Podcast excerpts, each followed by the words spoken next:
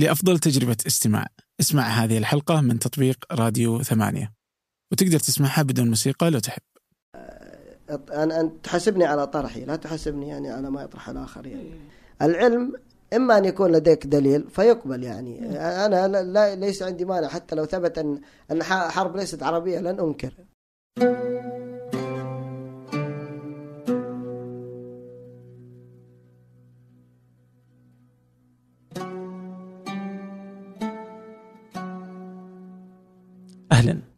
هذا فنجان وأنا عبد الرحمن أبو مالح.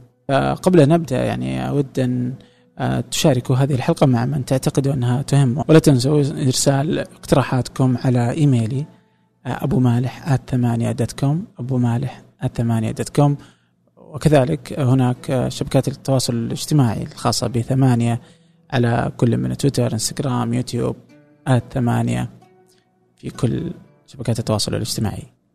أما الآن لنبدأ أهلا أبو محمد. الله يحفظك. يا. أهلا وسهلا. الله يبارك فيك. آه تعبان اليوم يعني. والله أنا جاي من سفر من كوريا ف آه. من كوريا للمدينة المنورة ومن المدينة المنورة للرياض. فيبدو أن الجو يعني صمم أن يأخذ حقه مني. آه أخذ أخذ ما أخذ. أنا كنت في كوريا السنة اللي فاتت. نفس ذا الوقت June آه يونيو. سبحان لا أنا جيت بعدك آه، 2 July كنت في كوريا. امم يعني شو تسوي في كوريا؟ آه، أنا مكلف أنا هناك مدير مكتب أرامكو السعودية لل strategic sourcing. أي نعم وكم صار لك في كوريا؟ الآن بكمل سنة سنة؟ أي كوري. أنا توني والله أتعلم كوري يعني آه. أي قاعد أتعلم اللغة بس آه، شلون تعلمت كوريا؟ أنا قاعد أتعلم الحين مم. يعني في جامعة اسمها يونسي طبعا الحروف أنا تعلمتها من نفسي okay. يعني مو صعب تتعلم تقرأ وتكتب. بسيطة يعني؟ إي بسيطة. أنا أتوقع يعني في أسبوع جت الكتابة كلها. ما شاء الله. آه، بس الإشكالية في النحو لأن النحو الكوري يعني عكس النحو العربي. قريب من النحو الهندي والفارسي. الفعل يجي في آخر الجملة. الفعل لا يصرف مع اي ضمير. آه، حروف الجر آه، يعني ليست موجودة بالشكل الموجود بالعربي تكون جزء من الكلمة أوكي يعني في أشياء غريبة جدا لغويا يعني غريبة صراحة قريبه من اليابانية ترى تتكلم ياباني؟ لا أعرف كثير من الياباني بس ما أتكلم لكن آه ترى أنا عندي حالات غريبة يعني أتكلم أنا بيقولوا مجنون ليه قول يعني أنا في لغات أترجم منها وأنا ما أتكلمها إيش دعوة؟ كيف؟ إيه؟ ما ترجم لغات وأنت ما تتكلم؟ إيه شلون؟ ما أدري شلون يعني أنا أترجم وأفهم اللغة المكتوبة يعني تماما يعني كأي واحد يجيد. اللغة. يعني بس إنك لا تتحدثها فقط يعني؟ ابدا ما أتحدثها. آه يعني فتعرفها قراءة وكتابة. إي بالضبط البرتغالية آه يعني أترجم عنها بس أنا ما أتكلمها ابدا. أوكي. ما ت... يعني لو تكلموا برتغالية ما تعرف جالسين إلا أفهم لأني أتكلم إسبانية. آه. فأفهم لكن يعني عندي القدرة إني أترجم حتى رواية من البرتغالية ويعني أضمن جودة الترجمة. وما راح أحد يكتشف إني ما أتكلم برتغالي ابدا طيب إيش اللغات اللي زي كذا؟ أنا ما ما أحب آه، صراحة الموضوع ده يعني أحاول أخرج عنه لكن ليه ليه ليش تخرج عن الناس؟ ل- لأن الموضوع يعني أصبح آه، يعني تأطير النواف إنه يعني لغاته بس رغم إن آه. اللغات يعني أنا أرى انها مجرد أداة للوصول للمعرفه يعني أنا عندي شغف آه، معرفي أو آه، بالعامية لقافة معرفية مم. فضول معرفي كبير يعني. يعني من وأنا صغير صراحة. فكانت أصلا اللغة يعني حب للغات آه، السبب ربما يعني يرى الكثير من الناس آه، سبب تافه. كان بسبب أفلام الكرتون. يعني آه، كنت أتابع القناة الثانية بشكل كبير. لدرجة إني أحفظ جدول القناة الثانية في الأسبوع كامل. طبعا ما كان عندهم آه، برامج كثيرة لكن كنت أحفظ الجدول اليومي بالأيام يوم. السبت يوم الأحد أعرف ش- إيش كل شيء بيجي. صار عندي فضول يعني لما أتابع أفلام الكرتون يكون في مشهد مضحك. يعني كنت أتضايق كثيرا إن أكون كالأطرش في الزفة. okay. فكان عندي آه، أخوان. يعني أكبر مني نايف وبجاد فكانوا يدرسون في المرحلة المتوسطة طبعا يدرسون إنجليزي فكنت أسألهم ما يجاوبوني ما نعرف شلون تدرسون إنجليزي ما تقدرون تفهمون أنت كنت وقتها أي صف يعني؟ أنا كنت في الابتدائية. في الأول ابتدائي آه أول ابتدائي إيه، إيه، إيه. ف يعني واحد من أخواني اشترى لي كتاب آه، تعليم الحروف الإنجليزية وبدأوا يعطوني الحروف A B C D كيف أكتب فتعلمت. بعدين شريت كتاب يعني ما زلت أذكر اسم اسم الترجمان الصحيح. ما زال موجود في السوق. يشرح اللغة الإنجليزية يعني عن نسق كتب تعلم الإنجليزية في أسبوع لكن أكثر رصانة. يعني حتى كان مؤلف ينقحر الكلمات الإنجليزية بالعربية. فيكتب the book بالعربية ذا يا باء واو كاف. okay. آه، بدأت يعني وبعدين اشتريت آه، معجم معجم Wortabet dictionary معجم سيء جدا الآن يعني بعد أن يعني طلعت المعاجم لكن كنت أحفظ يعني تقريبا آه، معجم المورد آه، بشكل صوري. يعني إذا أردت كلمة أعرف أنها في الصفحة على الجهة اليمنى وعلى الجهة اليسرى. فكان عندي شغف في ال- في اللغة أصلا حتى باللغة العربية في اللهجة العامية يعني. أجلس كثير مع كبار السن. يعني مم. لدي مخزون كبير من الذاكرة الشعبية الشعر النبطي الفنون الشعبية يعني بشكل كبير. أوكي. بسبب مجالسة الكبار السن. واهتمام يعني شخصي تقريبا بالموروث ال- الفلكلور الحجازي خاصة. طيب أنت ما تحب إنك تعطي نفسك داخل ال- اللغات؟ لا أبدا. إيش تس- يعني إيش- أنا أرى أن لو اللغات بتعرف نفسك. والله أنا يعني أنا أؤمن بمشاركة المعرفة مم. الشيء الثاني يعني أنا عندي اهتمامات كثيرة أدبية لغوية تاريخية جغرافية يعني علم الأنسنة بشكل مم. عام الأنثروبولوجي أوكي يعني هذا من اهتماماتي رغم أن تخصص أنا هندسي بعد. ارجع بسألك الحين ما تحس إنك غلط؟ إنك دخلت هندسة شلون دخلت هندسة؟ لا أنا قصتي أغرب من كذا يعني آه، أنا تخرجت من الثانوية كنت يعني من آه، المتفوقين في الثانوية وكان يعني عندي رغبة في أنا أعتقد أنها رغبة يعني غير واعية إني أكون طبيب. امم وكان بإمكان يعني إيه طيب الحين الثانوية أنت آه، تجيد العربية والإنجليزية؟ إيه، لا في لغة ثانية بديت لا كنت آه، يعني أعرف آه، الأردية نوعا ما. آه إيه أوكي بشكل يعني بسيط. فلما تخرجت من الثانوية يعني آه، كان لدي رغبة يعني غير واعي ان أن أكون طبيب. أنت مو أهلك. يعني. لا ابدا ابدا ابدا. آه، لكن أمي وقفت يعني ضد الموضوع. ف ليش كانت تقول؟ يعني هي كان عندها فلسفة وأنا أدعي لها يعني إنها كانت يعني آه، ضد الموضوع. يعني هي عندها فلسفة إنك آه، راح تعيش حياتك كلها مع المرضى مم. يعني من ناحية انسانيه نظرت لها. ف يعني لم أرد يعني أن أغضبها. فتساوت لدي كل التخصصات. وحقيقة لم يكن لدي هذا الوعي الحالي في. اختيار التخصص و آه، فاخترت آه، اللغة الفرنسية في جامعة الملك عبد العزيز. وقبلت. أظن كان ال- الكلام هذا في عام 1416 96 ميلادي تقريبا. فقبلت وكنت في جدة. قابلت آه، ولد عم لي ساكن في الشرقية ويعني يعمل في أرامكو السعودية ها. آه، فقال إيش سويت؟ قلت له والله سجلت أدب فرنسي فزعل شلون أدب فرنسي وجايب ممتاز ودارس علمي وراح تترجم يعني. ولا المهم يعني أقنعني إنه أسجل يا إما في أرامكو كان في نظام السي بي سي. أو في جامعة البترول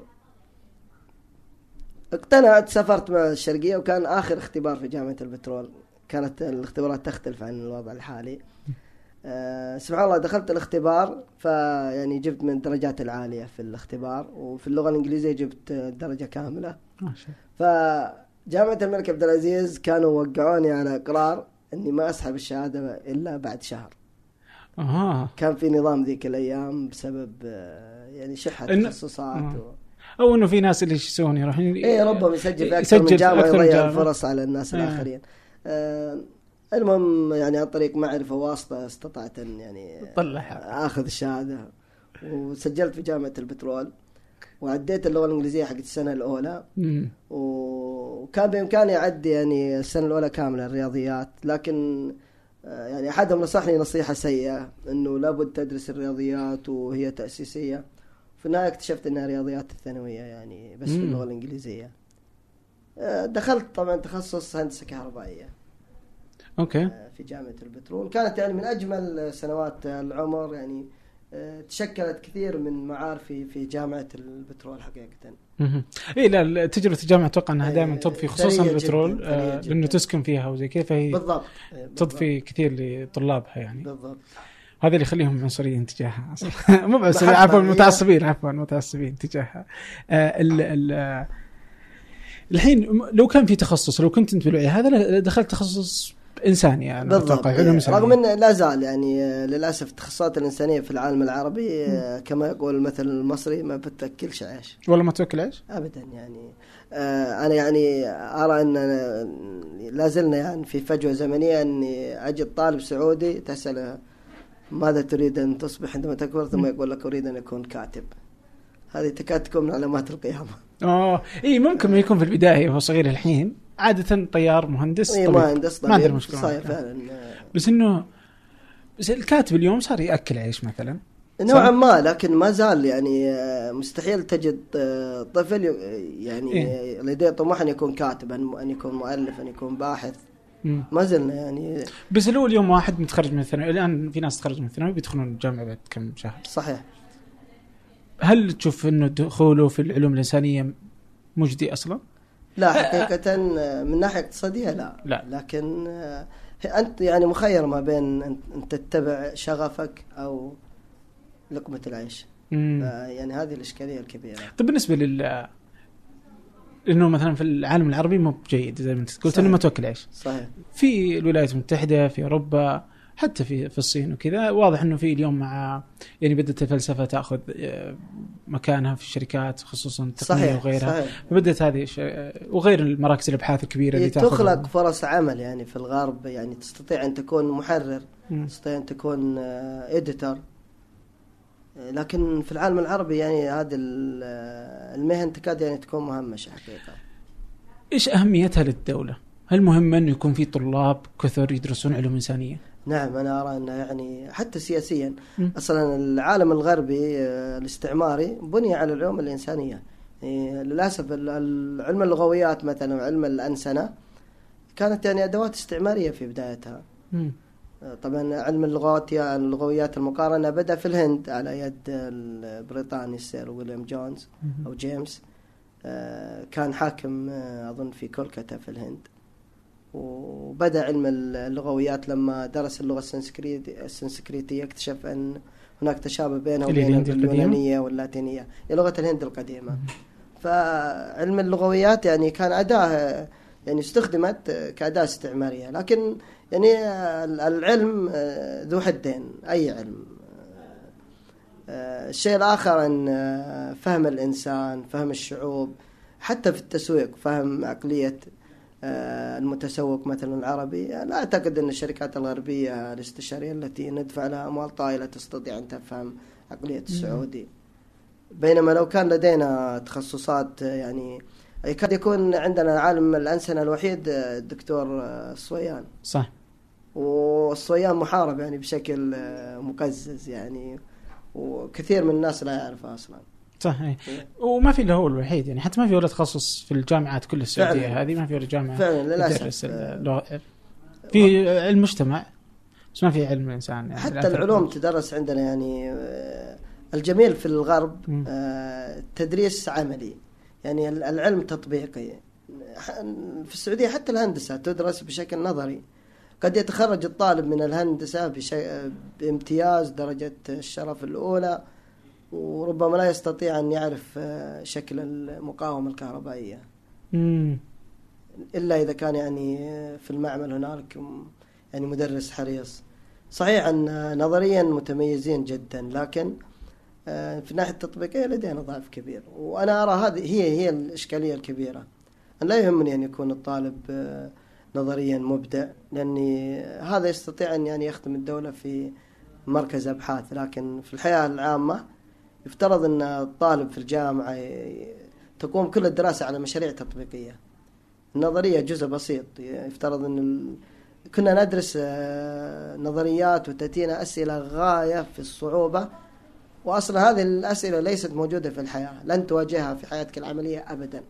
أبدا إيه آه، أنا يعني هذه أرى أنها إشكالية ما زالت لابد يعني أن يعني حتى مثلا زي مثلا الرياضيات في العالم الغربي واضح إنه ممكن يكون حتى أنا أذكر في, في المتوسط لما درسنا المصفوفات في الرياضيات أنا كنت دائما يعني كثير الأسئلة ف معظم المدرسين يتضايقون مني لكن كنت آه، طالب مجتهد. حلو. ف يعني يحتملوني بسبب اجتهادي.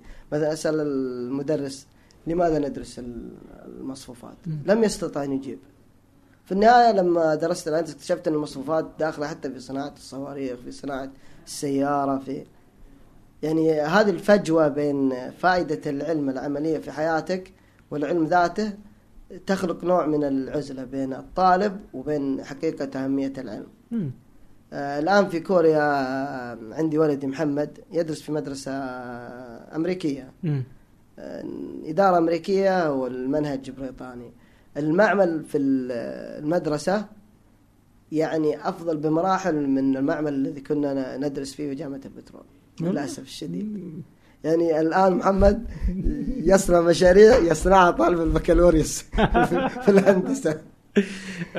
مشكلة والله. يعني مشكلة ذا الشكل يعني خصوصا يعني مثلا إذا كان الطالب في الثانوية مثلا ما يدري أصلا وش أهمية رياضيات فكيف إنه ممكن أصلا يتخصص قسم تخصص الرياضيات؟ يعني وعلى ذلك بس بقية العلوم حتى كلها. في العلوم الإنسانية يعني آه، هناك نظرة دونية كبيرة لعلم الاجتماعيات. مثلا. يعني آه، حتى إذا صادفت احدهم متخصص جغرافيا تاريخ ينظر إليه لأن آه، على أنه فاشل مجموع لم يساعد في اختيار تخصص يليق به.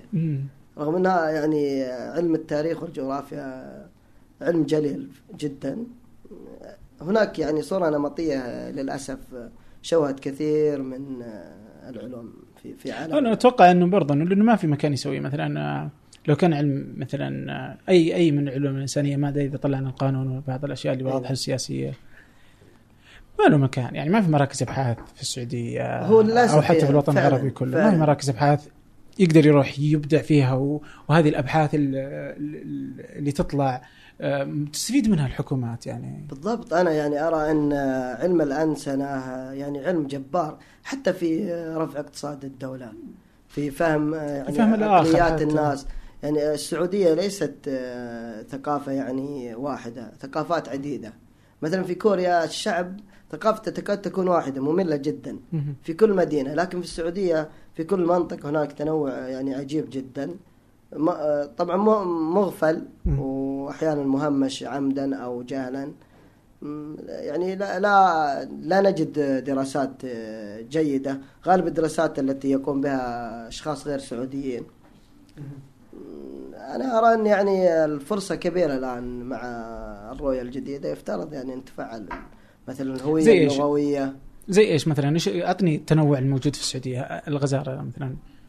يعني أنت يكفيك حتى في المطبخ المطبخ السعودي في المنطقة الشرقية هناك مطبخ خاص. في الوسطى مطبخ يعني يكاد يكون يصنف في الحجاز مطبخ آه، عالمي كوزموبوليتان أوكي. يعني مطبخ حجازي آه، قديم عربي ومطبخ يعني يوافد المطبخ التركستاني المطبخ البخاري الهندي الإيراني.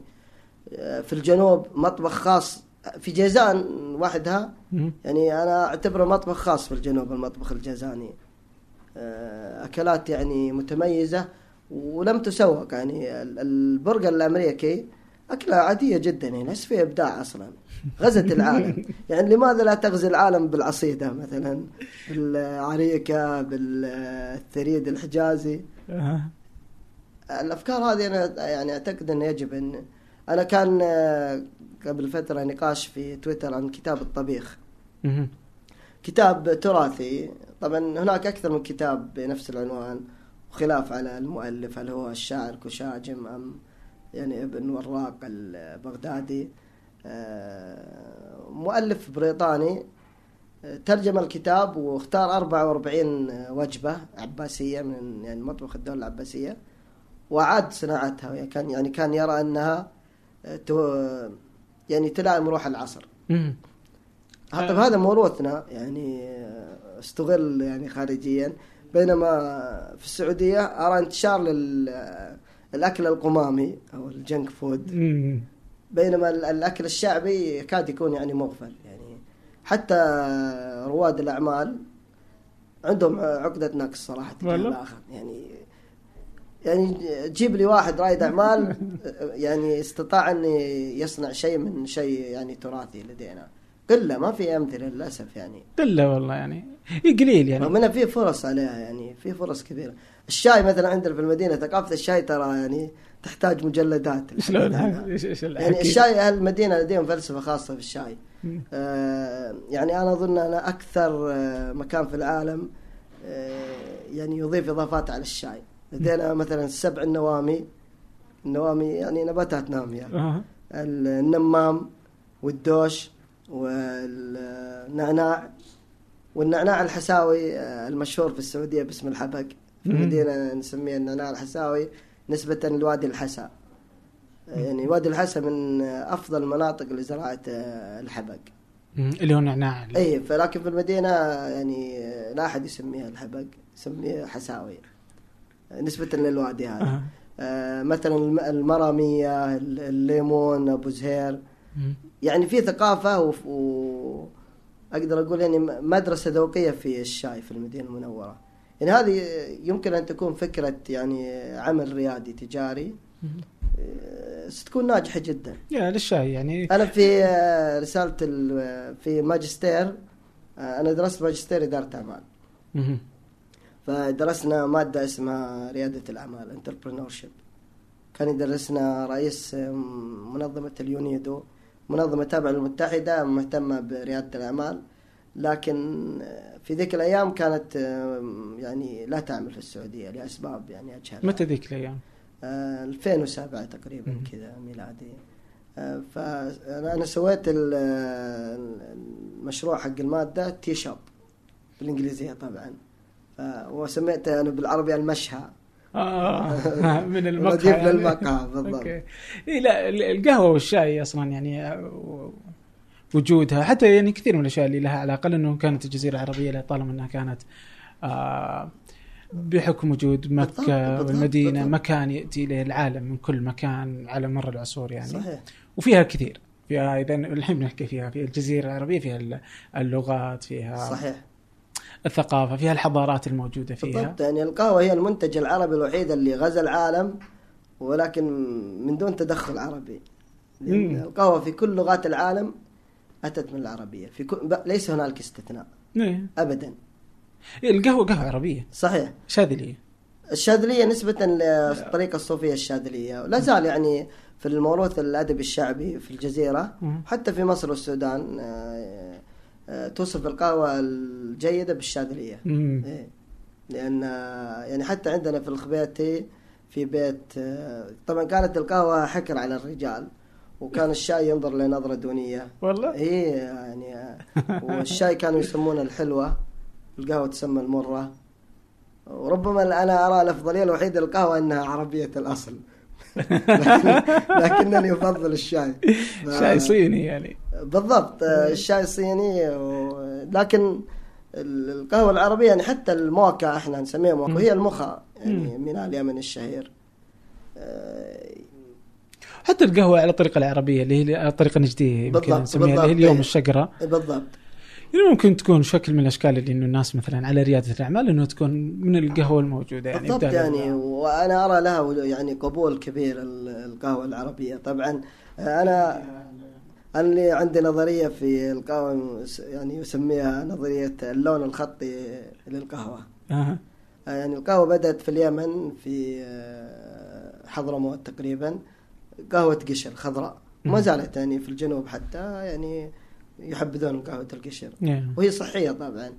آه، وصلت الحجاز اصفرت يعني. ثم وصلت شمال الجزيرة اسود. اسمرت. وصلت الشام اسودت. فلما بلغت تركيا احترقت تماما. فهو لون يبدأ اخضرار ينتهي بالسواد يعني القاتم أوكي. آه، وامتداد رأسي طبعا في الخريطة من جنوب الجزيرة إلى تركيا. متى بدأت تدخل عليها النكهة الهيل والزعفران والأشياء؟ أنا أعتقد يعني طبعا القهوة دخلت من اليمن إلى الحجاز في البداية إلى المدينة المنورة ومكه وحرمت طبعا آه، لها قصة عجيبة. في كتاب شهير اسمه صفوة العمدة في حل القهوة لعبد القادر الجزيري. كان هذا يعني آه، هو قائد مواكب الحج المصري آه، لمدة 20 سنة. ولديه مؤلفات كبيرة هو مؤرخ ونساب فحرمت أيام الدولة المملوكية. مم. وسبب التحريم أن الصوفيين أصلا الشجرة اسمها البن ترى. الشجرة اسمها الشجرة اسمها البن. هذا الاسم الأصلي. آه الصوفية الشاذلية يعني لأن كثير منهم أدباء فأعطوها اسم القهوة لأن القهوة من أسماء الخمرة. مم. والخمرة يعني سميت القهوة لأنها تقهي شاربها أي تمنعه عن الزاد. ف... فاسموها قهوة البن. ثم يعني انتشر آه، الصفة انتشرت ونسي الاسم البن. لكن ما زال يستخدم البن. وال... وحرمت كذا بس الاسم لا. حرمت بسبب لما فتحت المقاهي في مكة والمدينة آه، كان آه، يعني الأوباش الدرباوية في ذاك الزمن. كثير يتجمعون في المقاهي ويضايقون الناس. فأصبح هناك اعتقاد أنه فعلا خمرة. أوكي. لأنهم خرجوا عن المألوف. فصارت هناك يعني شكاوى وصدر فتوى في مكة بتحريم القهوة وفي المدينة. طبعا اشتكوا الناس واجتمعوا في مصر آه، وجمعوا الفقهاء كل المذاهب الأربعة. وأحضروا تقريبا آه، 30 أو 40 شخص. وقاموا يعني آه، سقوهم قهوة أمام الشيوخ. حتى يعني يرون هل يعني تعتريهم يعني آثار السكرة وآثار الخمرة. في النهاية اكتشفوا فعلا ليس هنالك سكر ولا فحللت من جديد القهوة. مم. مشكلة ذي القهوة. في طبعا الكتاب بحطه في وصف الحلقة. اي إن شاء الله. وفي مقالة كذلك الماجد عدنان آه، على ثمانية برضو عن جميل. تاريخ القهوة. برضو بتكون مفيدة آه، بتكون في وصف الحلقة.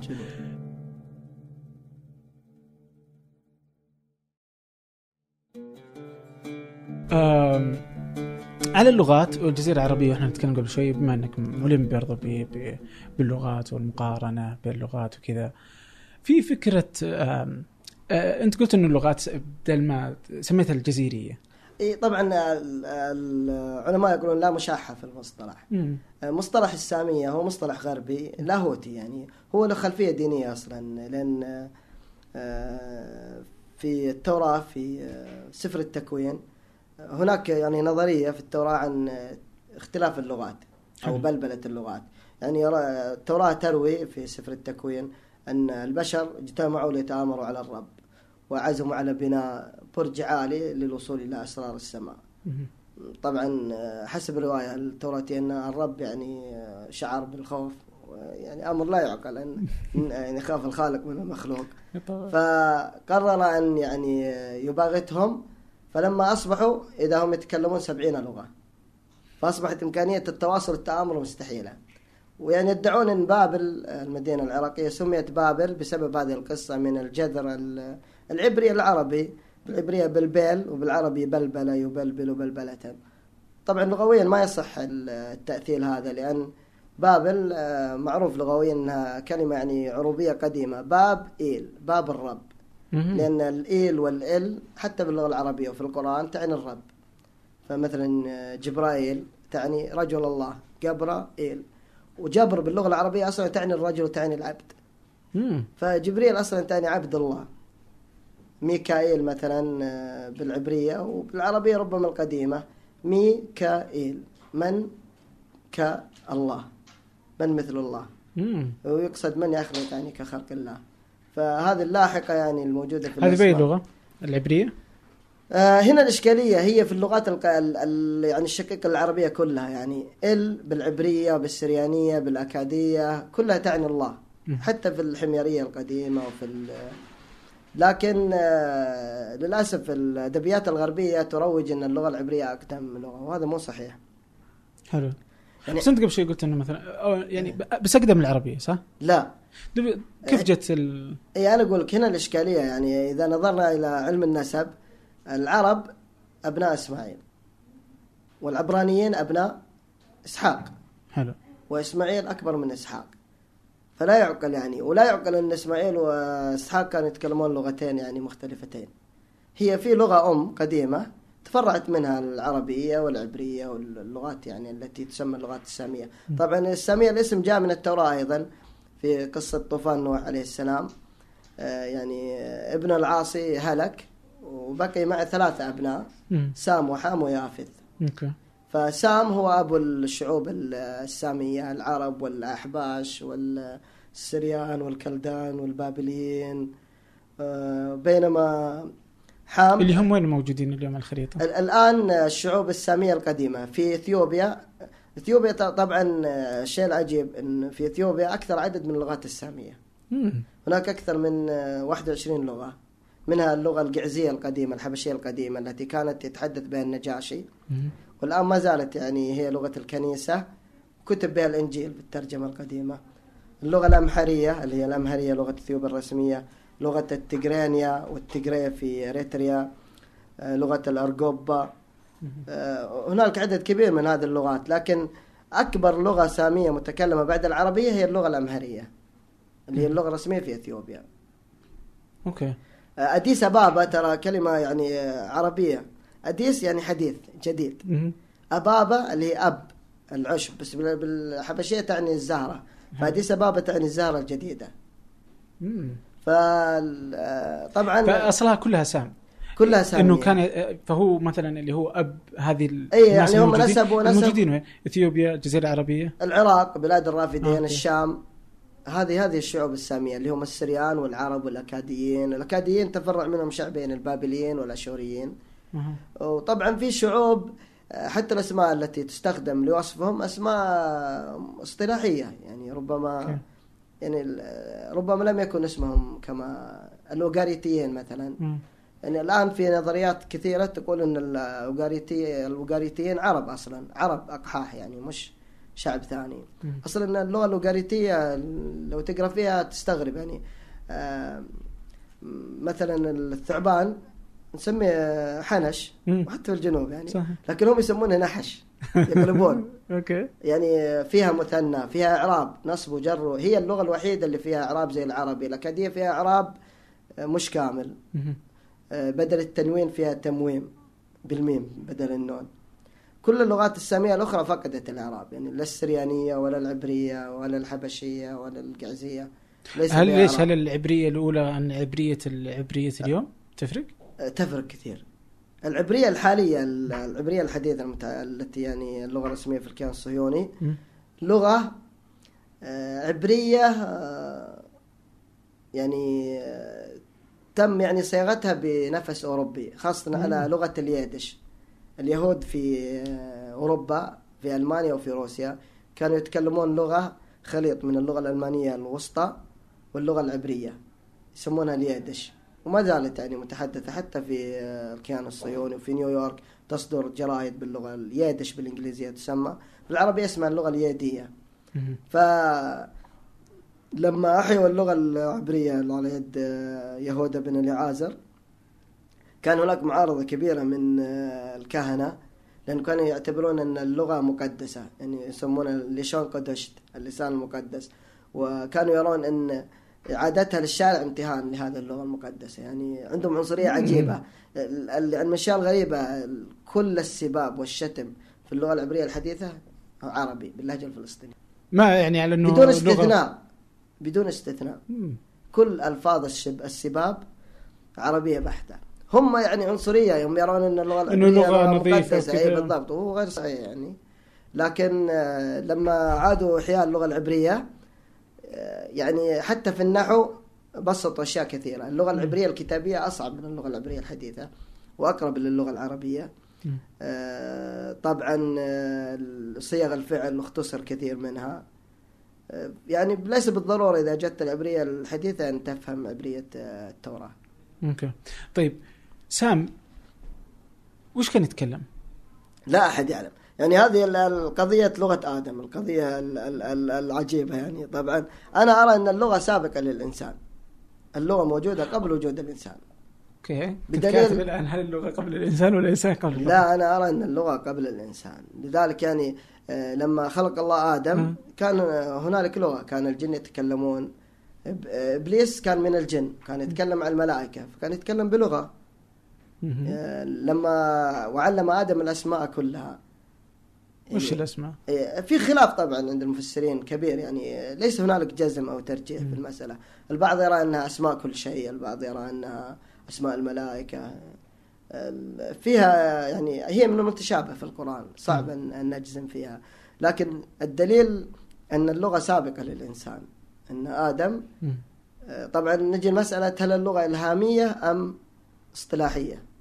طبعا هذه القضية ناقشوها علماء ال- المسلمين يعني منذ القدم آه، ابن حزم مثلا يرى أن اللغة إلهامية شلون إيش يعني انه إلهامية ولا يعني؟ أن اللغة آه، موجودة في الإنسان مم. يعني آه، فلنقل يعني تجاوزا في جينات الإنسان مم. فقط تحتاج إلى ما يحفزها ويخرجها إلى الوجود بينما الاصطلاح أن لا البشر اجتمعوا واتفقوا على الأسماء طبعا ابن حزم يقول لا يعقل أن آه، الناس تواطؤوا على الأسماء إذا كانوا تواطؤوا واجتمعوا فكيف تكلموا مع بعضهم في البداية مم. لابد أن يكون عندهم وسيلة تواصل آه، طبعا في رأي وسطي يجمع بين ال- الرأيين أن. اللغة آه، أصلها إلهامي وتطورها إصطلاحي يعني اللغة كأساس آه، الكلمات الأساسية في أي لغة التي يعني لا غنى عنها تعرف يعني إلهاما. ثم ما يحدث ويستجد يصطلح عليه يعني ممتاز اتفق الناس أن يسمونه. ثم تخرج يعني مسألة الاشتقاق وال. ال- العجيب جدا أن اللغات يعني فيه تباين كبير. وحتى علماء اللغات لما يعني صنفوا اللغات إلى عوائل بناء على التصنيف التوراتي حامية سامية ثم اكتشفوا يعني في إشكالية أصبحوا الآن يسمون اللغات. طبعا الغرب لديهم عقدة كبيرة. مثلا أنا أرى أن اللغة المصرية القديمة واللغة الليبية القديمة واللغة البربرية الأمازيغية أصلا لغات من الجزيرة العربية. هناك شواهد كبيرة. يعني حتى اللغة الأمازيغية آه، آه، فيها تشابه كبير مع اللغات العربية الجنوبية اللغة المهرية والشحرية والهوبيوتية والسقطرية تشابه عجيب جدا. دليل ان يعني كان في هجرة أمازيغية قديمة يعني تتجاوز 5000 سنة. لذلك يعني أصبح التباين كبير. لكن المفردات الأساسية آه، قريبة جدا من اللغة الحميرية واللغة ال- المهرية الموجودة في الجزيرة العربية. طبعا ال- طيب ممكن يقول لك إنه إثر آه، الإسلام؟ الإسلام لا لما انتشر هناك. آه، لا أثر يعني. لأن في اللغات في أمر يسمونها اللغة المفردات الأساسية. يعني لا يعقل أن لغة تستعير كلمة يد من لغة ثانية. مم، منطقي. ولا يعقل أنها تستعير كلمة سماء أو بحر من لغة ثانية إلا إذا كان ما عندهم بحر. ففي مفردات أساسية إذا وجدت تشابه فمعناه أنه في أصل واحد. حلو. الشيء الثاني العجيب أنه لو ترى في الفتوح الإسلامية اللغة العربية في الشرق لم تنتشر في بلاد فارس في ال... بينما في المغرب وفي مصر اكتسحت كل اللغات وأصبحت هي اللغة الموجودة يعني لأن لها أصل تعتقد يعني أنا؟ ارى إيه التقارب ال- ال- القديم اللي يعني مجهول طبعا حتى كثير من علماء ال- البربر يرون أن أصولهم حميرية ابن خلدون آه، طبعا رغم إنه عربي يعتبر. يرى ذلك آه، وفي طبعا موجة كبيرة يعني أمازيغية قومية تنفي كل صلة العرب. آه، لكن يعني لا أرى عندهم آراء علمية يعني تستحق آه، النظر. طيب هل ال- العرب عرب؟ ولا بس العرب أهل الجزيرة العربية؟ هنا إشكالية أخرى يعني. أنا قصدي العرب عرب اللي هو ال- بالشكل ال- اليوم ال- القطري. آه، هو ال ال ال الاسم كعرب يفترض إنه اصطلاحا أصبح نسل قحطان وعدنان يعني هؤلاء هم العرب يعني. حتى ترى في آه، أنا عندي إشكالية مع نظرية العرب العاربه والمستعربه أنا لا أؤمن بها. يعني أنا أرى إن أنا أرى. إن العدنانيين والقحطانيين يعني ارومه واحدة لأن لا يعقل أن آه، تقول إن الرسول بذرة. مستعرب, مستعرب ثم تقول مو بهانة طيب لا ثم تقول أشرف العرب قريش. في اشكاليه يعني في رأي طبعا بعض طيب بس أنت برضه تشوف إنه ال- العربية الحجازية أي أحسن من العربية القرشية صح؟ لا العربية القرشية والحجازية هي لا نفس اللغة مم. يعني اللغة العربية الفصحى هي لغة معيارية مم. يعني آه، انتقائية بشكل يعني آه، يعني لم يكن بشكل متعمد يعني مكة كانت مركز الجزيرة العربية تجاريا ودينيا ف يعني أصبحت تشكلت بسبب التجارة والتواصل الديني آه، لهجة حجازية مكية يعني انتقت من لهجات الحجاز ولهجات الجزيرة الأخرى مم. يعني أصبح في ذائقة وأصبحت هي المعيار يعني حتى هناك يعني آه، نظريات تقول أن العرب كانوا يتكلمون لهجات كثيرة أحيانا متباينة مم. ولكن الشعراء غالبا ينظمون باللهجة الحجازية لأن هي اللهجة التي يعني لها انتشار واسع أوكي لما تقصد بالحجازيه الحجازية ال- أقصد الفصحى الفصحى الفصحى مم. كانت تفرق عن أهل مكة؟ ال- اللغة الفصحى طب- طبعا أساسها اللهجة المكية ما في خلاف. لكن آه، ليست كلها لهجة المكية يعني حلو. هي لهجات آه، اختيارية من آه، حتى في النحو تجد يعني يقولون اختيار الحجازيين كذا تجد مثلا تميم لهم اختيار مثلا آه، ربيعة لديهم اختيار. مثلا هذيل وهي قبيلة مكية كانت آه، تقلب العين حاء الحاء عين يعني حتى تصبح عتى.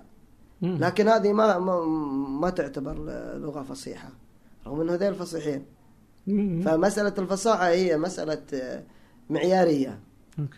آه، وانتقائية. طبعا كل اللغات اللي تسمى لغات فصحى هي بشكل ما لغات يعني صنعية يعني آه، تواطأ البشر على يعني صنعها آه، إيه. ومعيارتها طب خلينا خلينا نرجع للعرب العربي ولا المستعرب أنت تقول إنه غير أنا. أرى أن يعني الإسماعيليين والقحطانيين كلهم يعودون إلى هود عليه السلام يعني هذا أقرب شيء أقدر طبعا في إشكالية إنه هل إبراهيم يسمع طب ما؟ تجزم أنت هذه بس لا ما. ما أجزم ولكن هي صعب الجزم يعني لكن مسألة أن البعض يقول أن العربية لسان وليست جنس أنا لا أرى ذلك يعني كيف؟ يعني أن كل من تكلم العربي يعتبر عربي.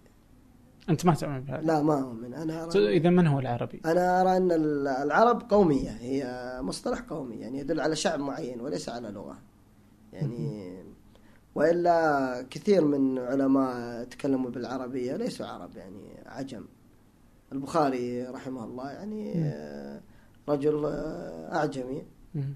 لكن آه، هو عربي بال- بالولاء لأنه كان يعني كانت القبائل العربية هناك تحالفات ولاءات فتكتسب العروبة بالولاء لا بأس.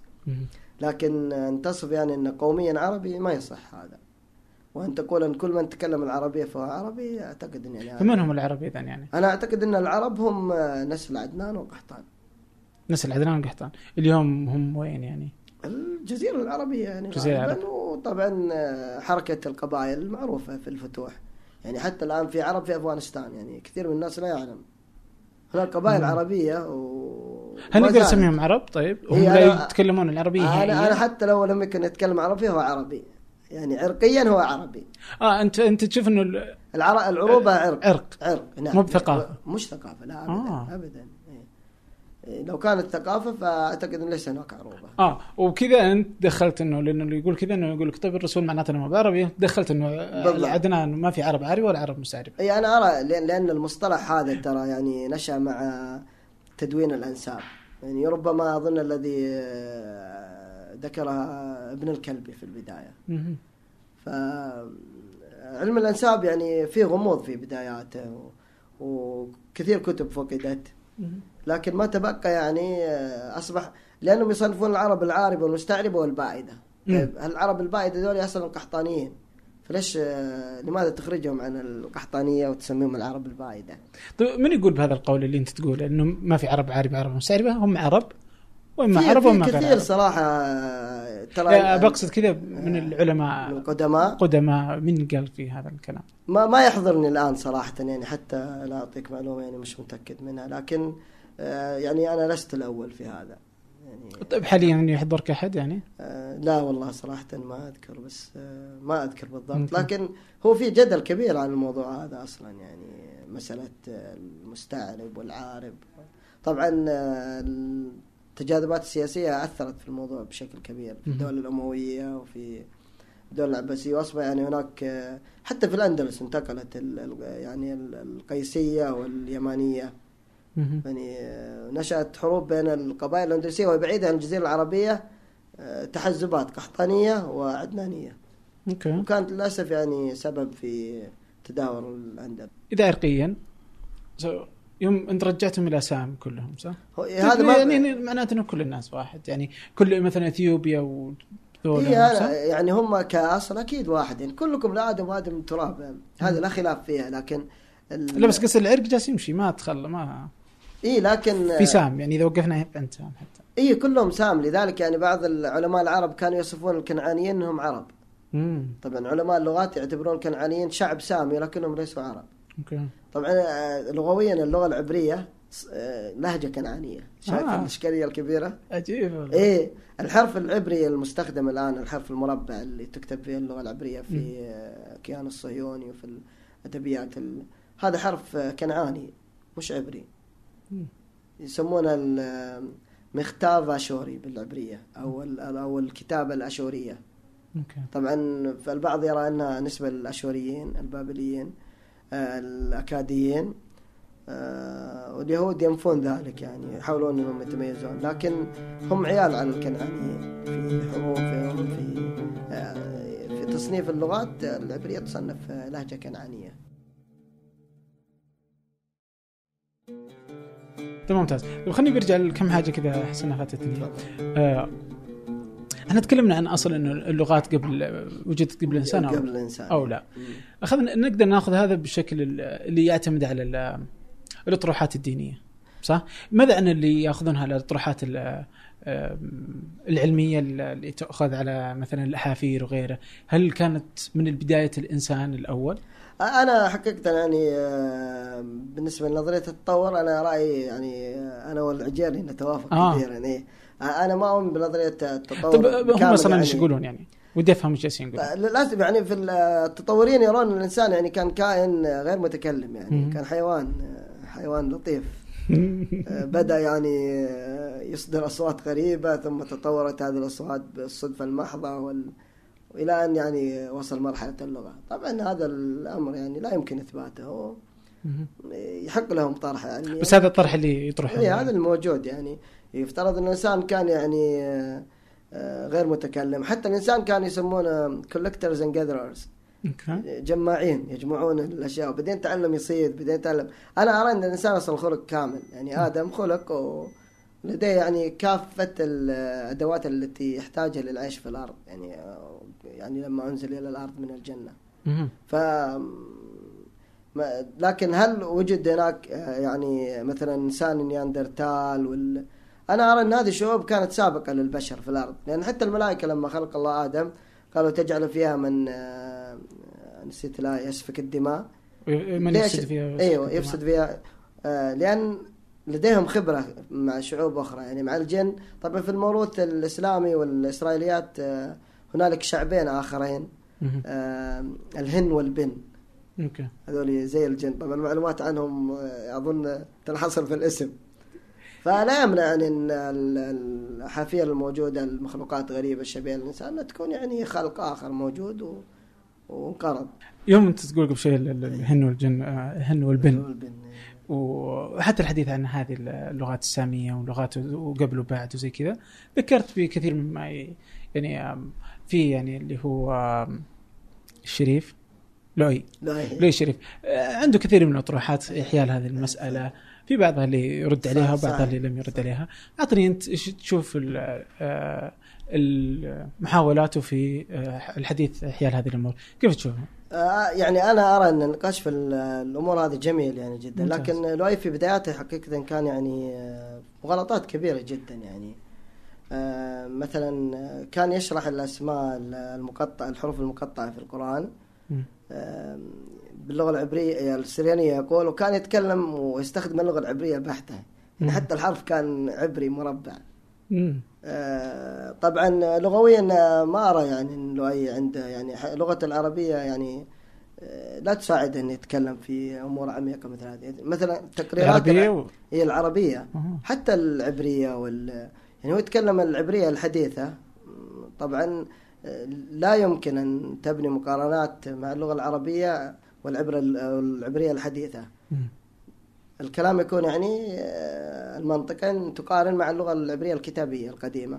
طبعا معلومة يعني لما أراد آه، يهوذا بن العازر إحياء اللغة العبرية الجذور اللغوية العبرية اللي موجودة في كل الموروث العبري القديم التوراة، المدراش، التلمود، الشروحات، القصائد القديمة لم تتجاوز 3000 جذر تخيل. بينما اللغة العربية 12000 جذر. فاضطر أن يأخذ الجذور العربية. لذلك المعجم العبري الحالي آه، ثلثه على الأقل عربي. طبعا بكل وقاحة قال إن هذه الجذور أصلا جذور عبرية قديمة حفظها لنا العرب ولا شكر لهم.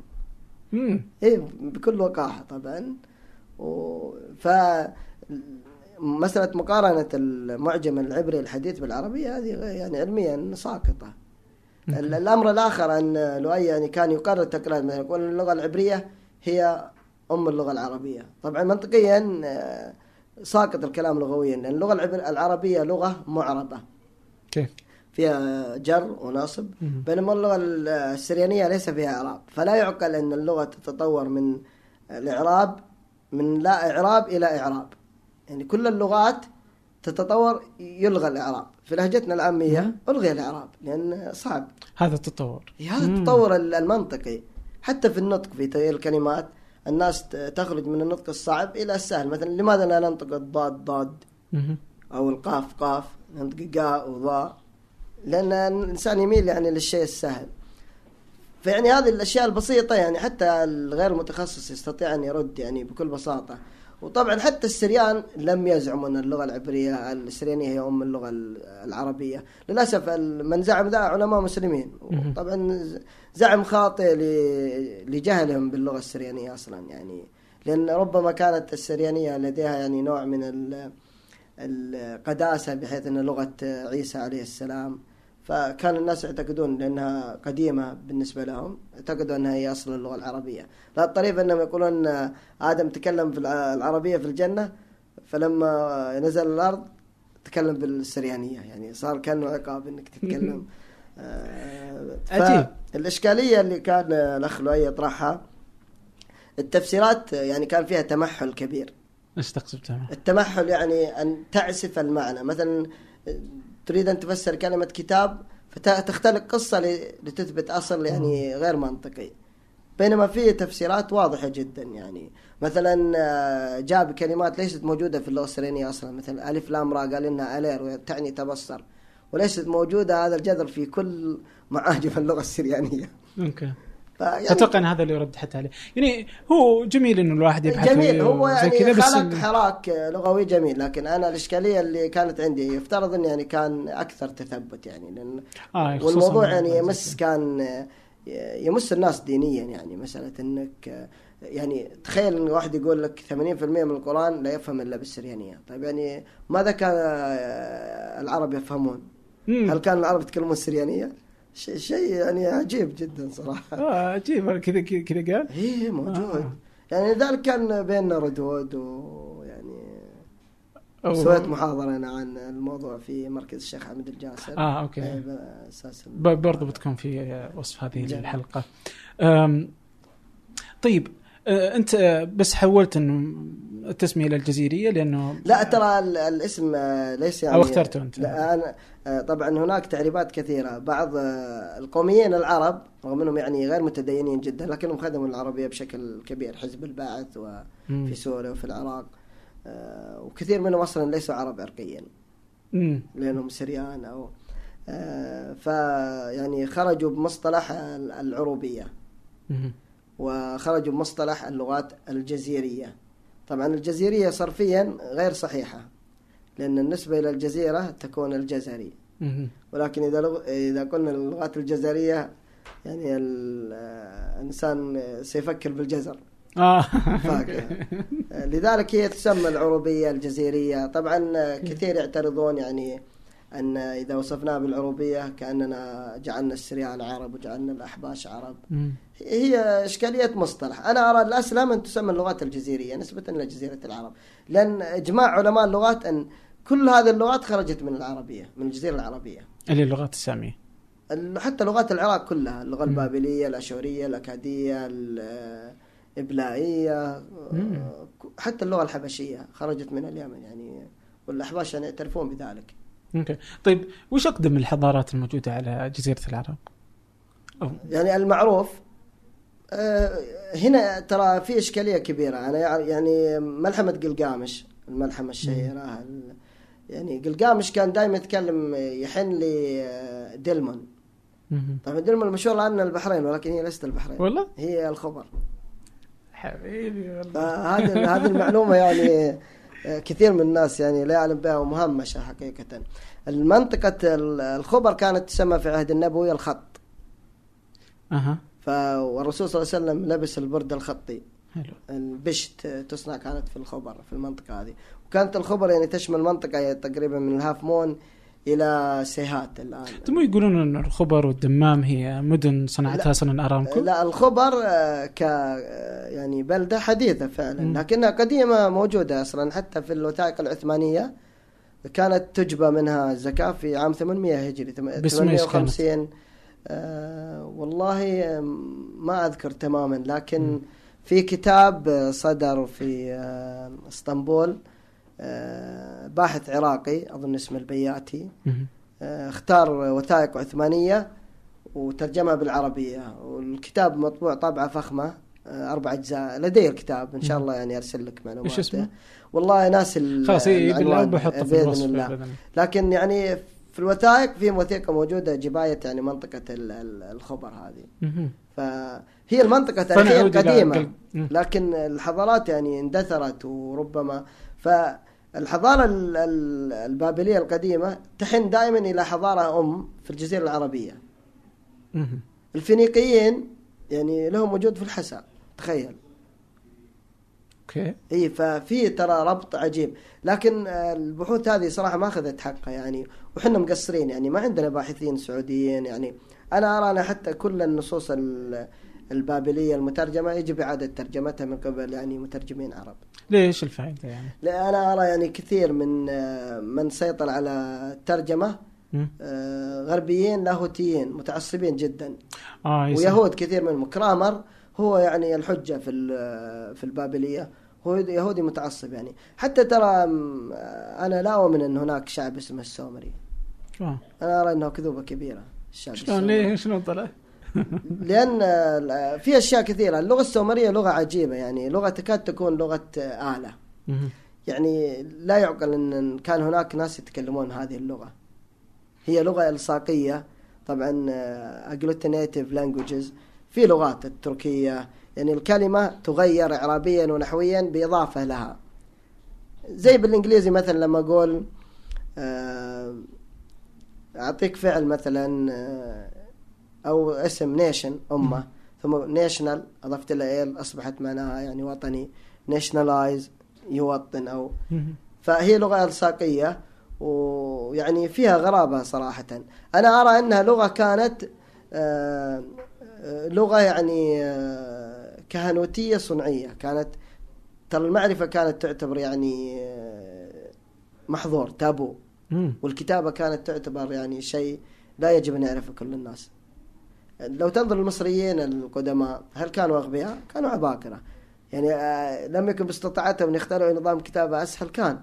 لكن كانت مسألة معرفة الكتابة أو فك الحرف بالعامية هي سر القوة. أوكي. power زي ما يقولون الغرب. فكان من يعرف الكتابة؟ كلهم الكهنة. يعني ما تجد إنسان في في كل الوثائق المصرية قديما آه، نادر جدا أن تجد وثيقة كتبها إنسان عادي. okay. كل ال- الموجود يا إما أن يكون كاهن أو ذو مركز مرموق وكانت يعني تعلم الكتابة يضمن لك مكانة في المجتمع والسيطرة على الشعوب يعني تكون عن طريق عبر هذا إيه آه. فيكون الشعب جاهل بحاجه دائما لل- للكاهن الذي يستطيع أن يكتب يستطيع أن يفهم يفكر عنك يعني. فنعود إلى ال- الحضارة العربية في الجزيرة العربية الحضارات كثيرة طبعا في الجزيرة العربية طبعا حتى الأسماء المستخدمة الآن يعني أسماء اصطلاحية ال- الحرف الموجود المسمى الثمودي. آه، هذا ال- هذه تسمية اصطلاحية لأن من أول النصوص التي يعني فكت كان فيها ثاء ما داء. وليس نسبة ال- الثمود الثم-. إيه ال- الخط المسمى اللحياني أو الداداني. كل هذه اصطلاحات غربية للأسف. يعني ليست عربية أصلا. آه أوكي. فطبعا آه، يعني للأسف لابد أن نستخدمها. لأنه خلاص اللي هذا نعم. انتشرت ولذلك بعض الناس يعترض على استخدام الجزيرية والعروبيه لأن مصطلح السامية موجود. آه. اي ف آه، فالحضارات يبدو أنها يعني كثيرة جدا خاصة في اليمن. النقوش كثيرة. الإشكالية الأخرى أن كل من أرخ لهذه النقوش هم الغرب. يعني يعطيك يقول لك أقدم نقش عربي موجود سنة كذا. هل طبعا في الغالب هم يستخدمون تحليل الكربون 14 مهم. المشهور يعني.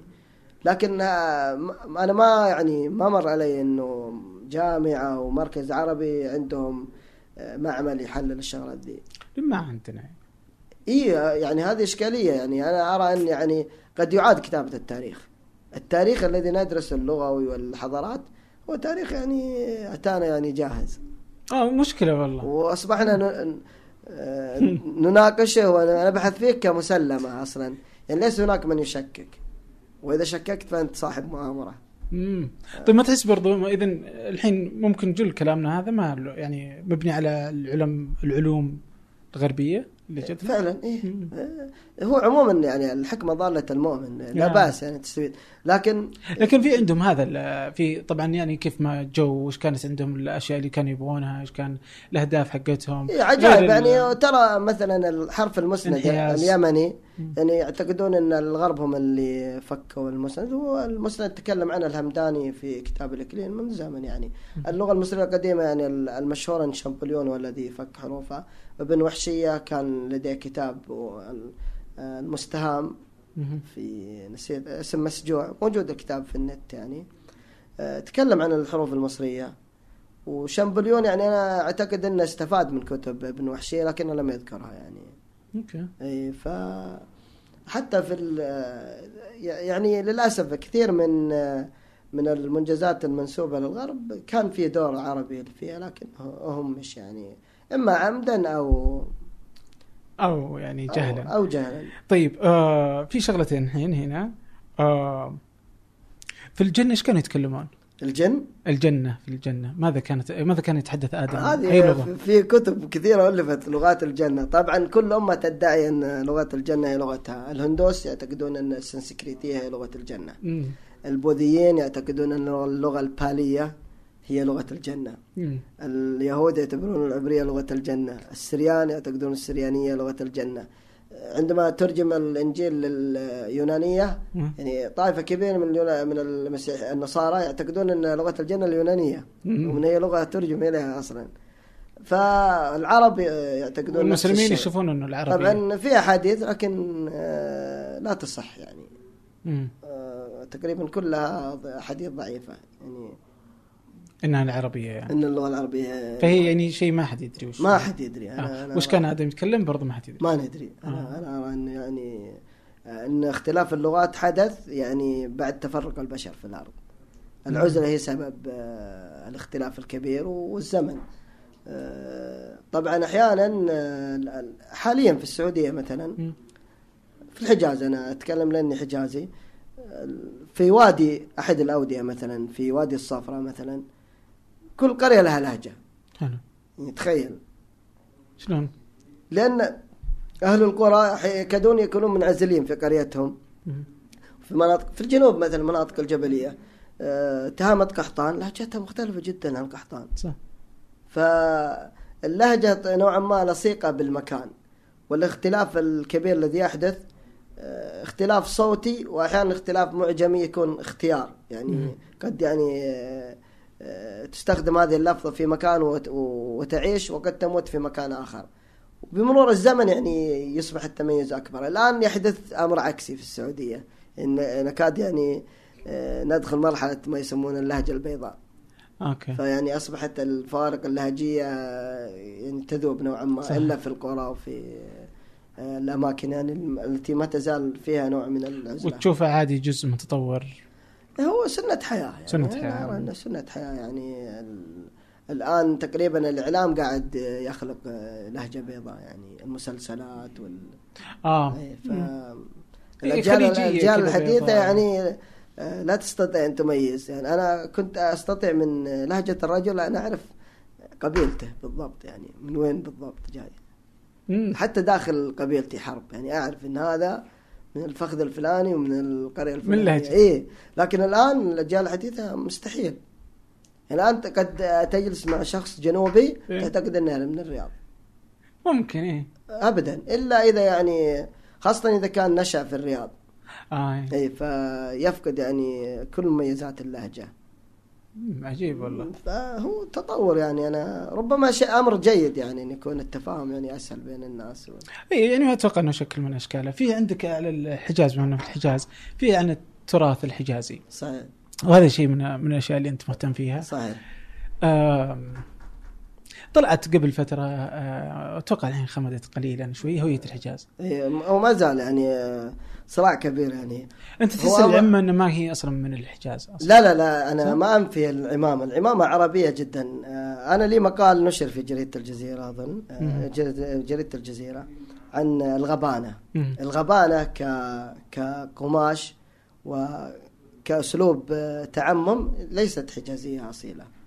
يعني بدليل إن ليس هناك قبيلة من قبائل الحجاز يعني لا الأشراف القرشيين ولا هذيل ولا فهم ولا بلي ولا جهينة ولا حرب ابدا مهم. يعني قد كانوا يعتمون في آه، ظروف معينة في الحرب لأن آه، اسدال العمامة يعني غير عملي في الحرب مم. أثناء العمل في المزرعة آه، في- في أمور معينة يعني لكن في الغالب إن العرب تركوا التعمم القديم الموصوف في كتب التراث منذ قرون كبيرة يعني من منذ قرون وشلون شكله تعمم آه، في طبعا في وصف للتعمم الرسول صلى الله عليه وسلم. في آه، صحيح البخاري موجود وفي آه، كتب الفقه يعني حتى في كتب ألفت في العمامة أما هذا اللي جاي كذا طبعا آه، يقال يعني اليوم في الحجاز. تلف أكثر من لفة وأن أحيانا تسدل يعني أطرافها على الكت... بين الكتفين. في أكثر من طريقة يعني ما كان عند العرب نوع معين. لكن الاشكاليه ان بع- البعض يعني كان يأتي بطريقة تعمم أصلا ليست آه، عربية أصيلة طريقة لف العمامة وينسبها للرسول صلى الله عليه وسلم آه. وأنا كان يعني هنا تحفظي طبعا التنوع الحجازي الحجاز متسامحين رغم إن الوسم يعني أفسد بالتعصب من كلا الطرفين صراحة من يعني أبناء القبائل الحجازية ومن يعني الحاضرة بشكل عام. آه، طبعا آه، هناك تحفظ بعض آه، كثير من حاضرة الحجاز أصلا قبليين. لكن أحيانا إذا أطلقنا الحاضرة آه، يعني يكون المصطلح له فهم خاص آه، في الحجاز. فالإشكالية إنه يعني للأسف آه، سيس الوسم.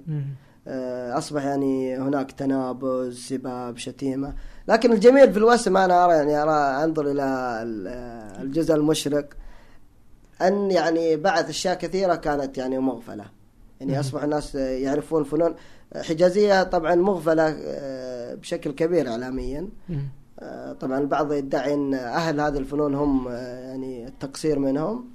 وأنا أرى انه يعني في هذا إجحاف لأن الإعلام آه، كانت تسيطر على فئة معينة. فمثلا ما كان يخرج إلا المزمار رغم أن المزمار يعني لعبة لا يلعبها أحد من قبائل الحجاز بل عندنا يعني كان لعب المزمار من خوارم المروءة. يعني حتى عاتق البلادي في كتاب الأدب الشعبي في الحجاز تكلم يعني إنه حتى أظن أستخدم كلمة اوباش أوكي. لأن ال- المزمار غالبا تكون فيه إشكالات آه، عراك ثارات استفزاز وحتى الآن يعني حتى منع في في عهد أظن الملك فيصل والملك خالد منع في المدينة المنورة. لأن صارت حوادث قتل بس كثيرة. انه سجل الحين في آه، إيه اليونسكو طبعا على إيه هنا هنا إشكالية طبعا. وكان في تحفظ كبير على الدكتور إدريس. آه، زي- زياد أظن. إيه. هي الفكرة. هنا أنا عندي الإشكالية كبيرة. هذه عقدة دنيا مست...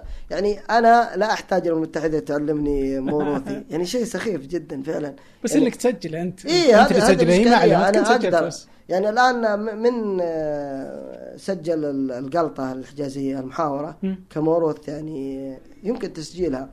كل فن يمكن تسجيله يعني. لكن الإشكالية الكبيرة آه، إنه ال- الحجاز فيه تنوع كبير في الفنون. يعني آه، يمكن الفن ال- الحجازي اللي انتشر بسبب يعني إنه هو له قبول الخبيتي مثلا. الخبيتي من فنون قبيلة حرب يعني خاص فيهم. حلو.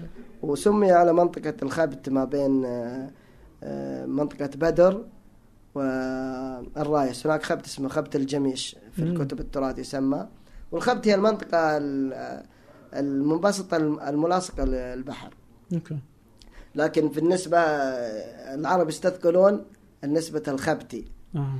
فيصغرونها. فأصبحت خبيت. الخبيتي آه. بالضبط. وكانوا في الينبعاوي بعد. آه، الينبعاوي الينبعاوي في ينبع يعني رغم إن الينبعاوي آه، يعني آه، في تأثيرات. مصرية وشامية كبيرة. يعني حتى أدوار كثيرة ينبعاويه ليست حجازية. مثلا آه، تجد في الينبعاوي آية قطر الساعة ستة.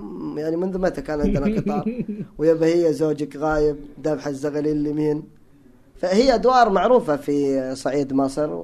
لكن في أدوار ينبعويه يعني أعتقد إنها نشأت في ينبع وفن الانبعاوي له قبول كبير في الحجاز وهذا طبيعة التنوع لكن هي الإشكالية إنه إلغاء الآخر يعني كيف يعني؟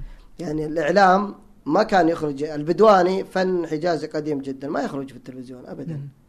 آه، ربما الاستثناء الوحيد القلطة وأعتقد إن الاستثناء هذا بسبب إن أصلا الملك فيصل كان يحب القلطة. فأعتقد لو الملك فيصل ما كان يحب القلطة كانت همشت بشكل كبير. عجيب اي ف أنا أرى إن الوسم يعني بالنسبة للكثيرين آه، أصبح متنفس يعني. كان هناك آه، كبت كبير ويعني لا يستطيع الناس التعبير عن حقهم في إبراز موروثهم. فيعني أصبحت منصات التواصل الاجتماعي فرصة إن إن الناس تتحدث إن الناس. تتكلم. الآن يعني ال- اليوتيوب في قناة عجيبة أنا أعتقد إنها تستحق يعني جائزه من الدولة. مم. آه، قناة عابد البلادي. هذه القناة آه، هو عنده مكتب تسجيل حفلات. أظن الآن تجاوزوا 800 فيديو كلها أقل شيء ساعة تخيل. يعني داتا عجيبة جدا. أي فن حجازي تريد أن تشاهده ستجده هناك.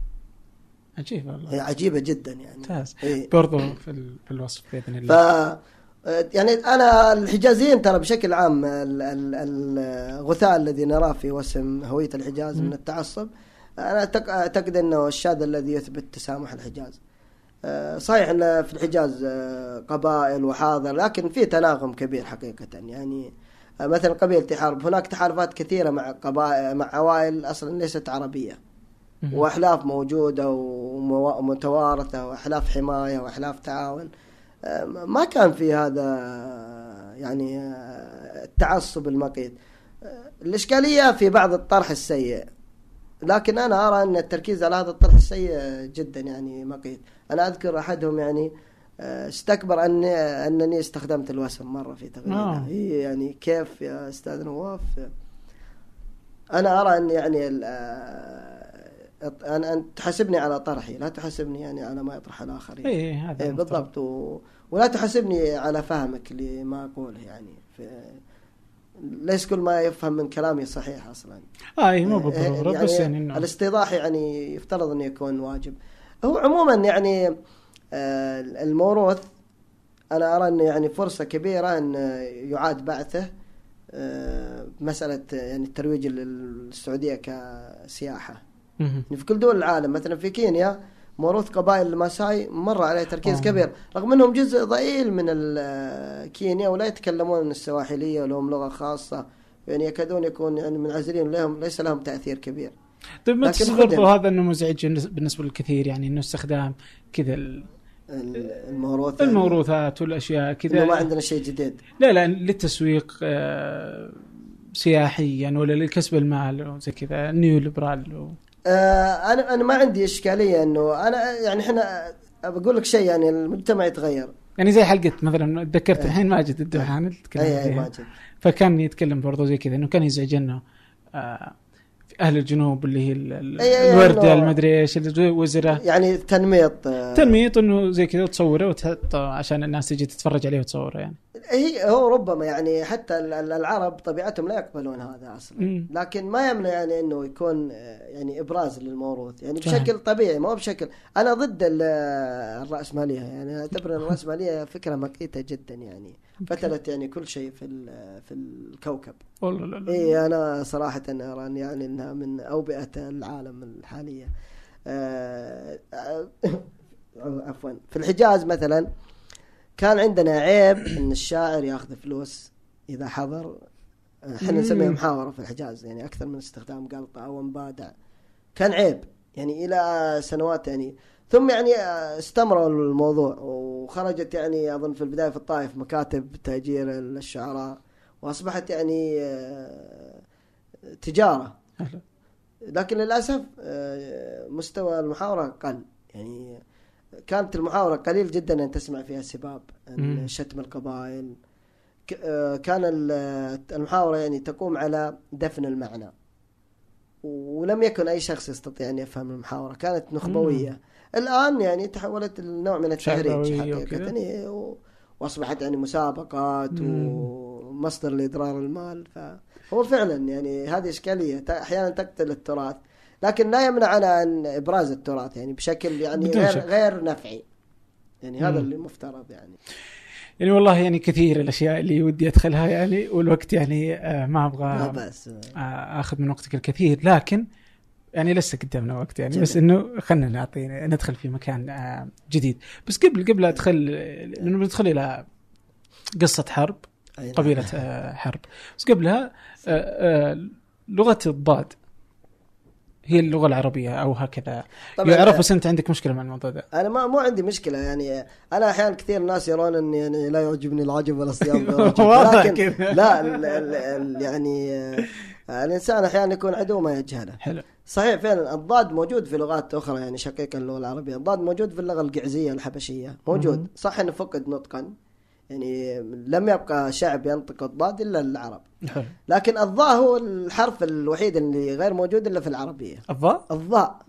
يعني هذا لغويا معروف ومثبت يعني لكن الضاد موجود يعني في لغات أخرى فنقدر نقول إنه العربية هي لكن هو. يصح أنك تقول إن العربية لغة الضاد من حيث إن ما بقي لغة تلتزم بها إلا اللغة العربية حاليا بس أصح إنك تقول ضال إنه بالضبط إيه. آه إيه، عجيب إيه. والله ال- يعني عجيب المسألة في عندكم آه، آه، مجمع اللغة العربية الافتراضي الافتراضي آه، عبد الرزاق. الصاعدي مجهود عظيم اللي جالسين يسوونه. جدا يعني. ما ما كان في مع- مجمع سعودي صح؟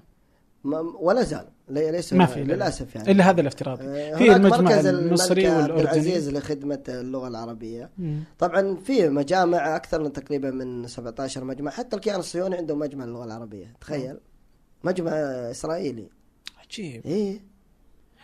والسعودية ما في. السعوديه ما فيها. آه، مركز الملك سلمان اللغة العربية. ما مو مش الم- مجمع. الملك عبد العزيز أظن لا لا لا للتو. اعلنت الظاهر وزارة الثقافة. إيه سمعت عنه صراحة بس ما إنه مو مجمع هو مركز يعني كذا ما اسمه إن شاء الله يكون مجمع يعني. أنا إيش اهميه وجود مجمع؟ يلا. اي آه، هذه الإشكالية الكبيرة في في العالم العربي آه إنه ما فيه هيئة معيارية يعني ترعى اللغة العربية. مم. من إشكالياتنا الكبيرة في العلم وفي آه، الترجمة مصط- المصطلح التعريب.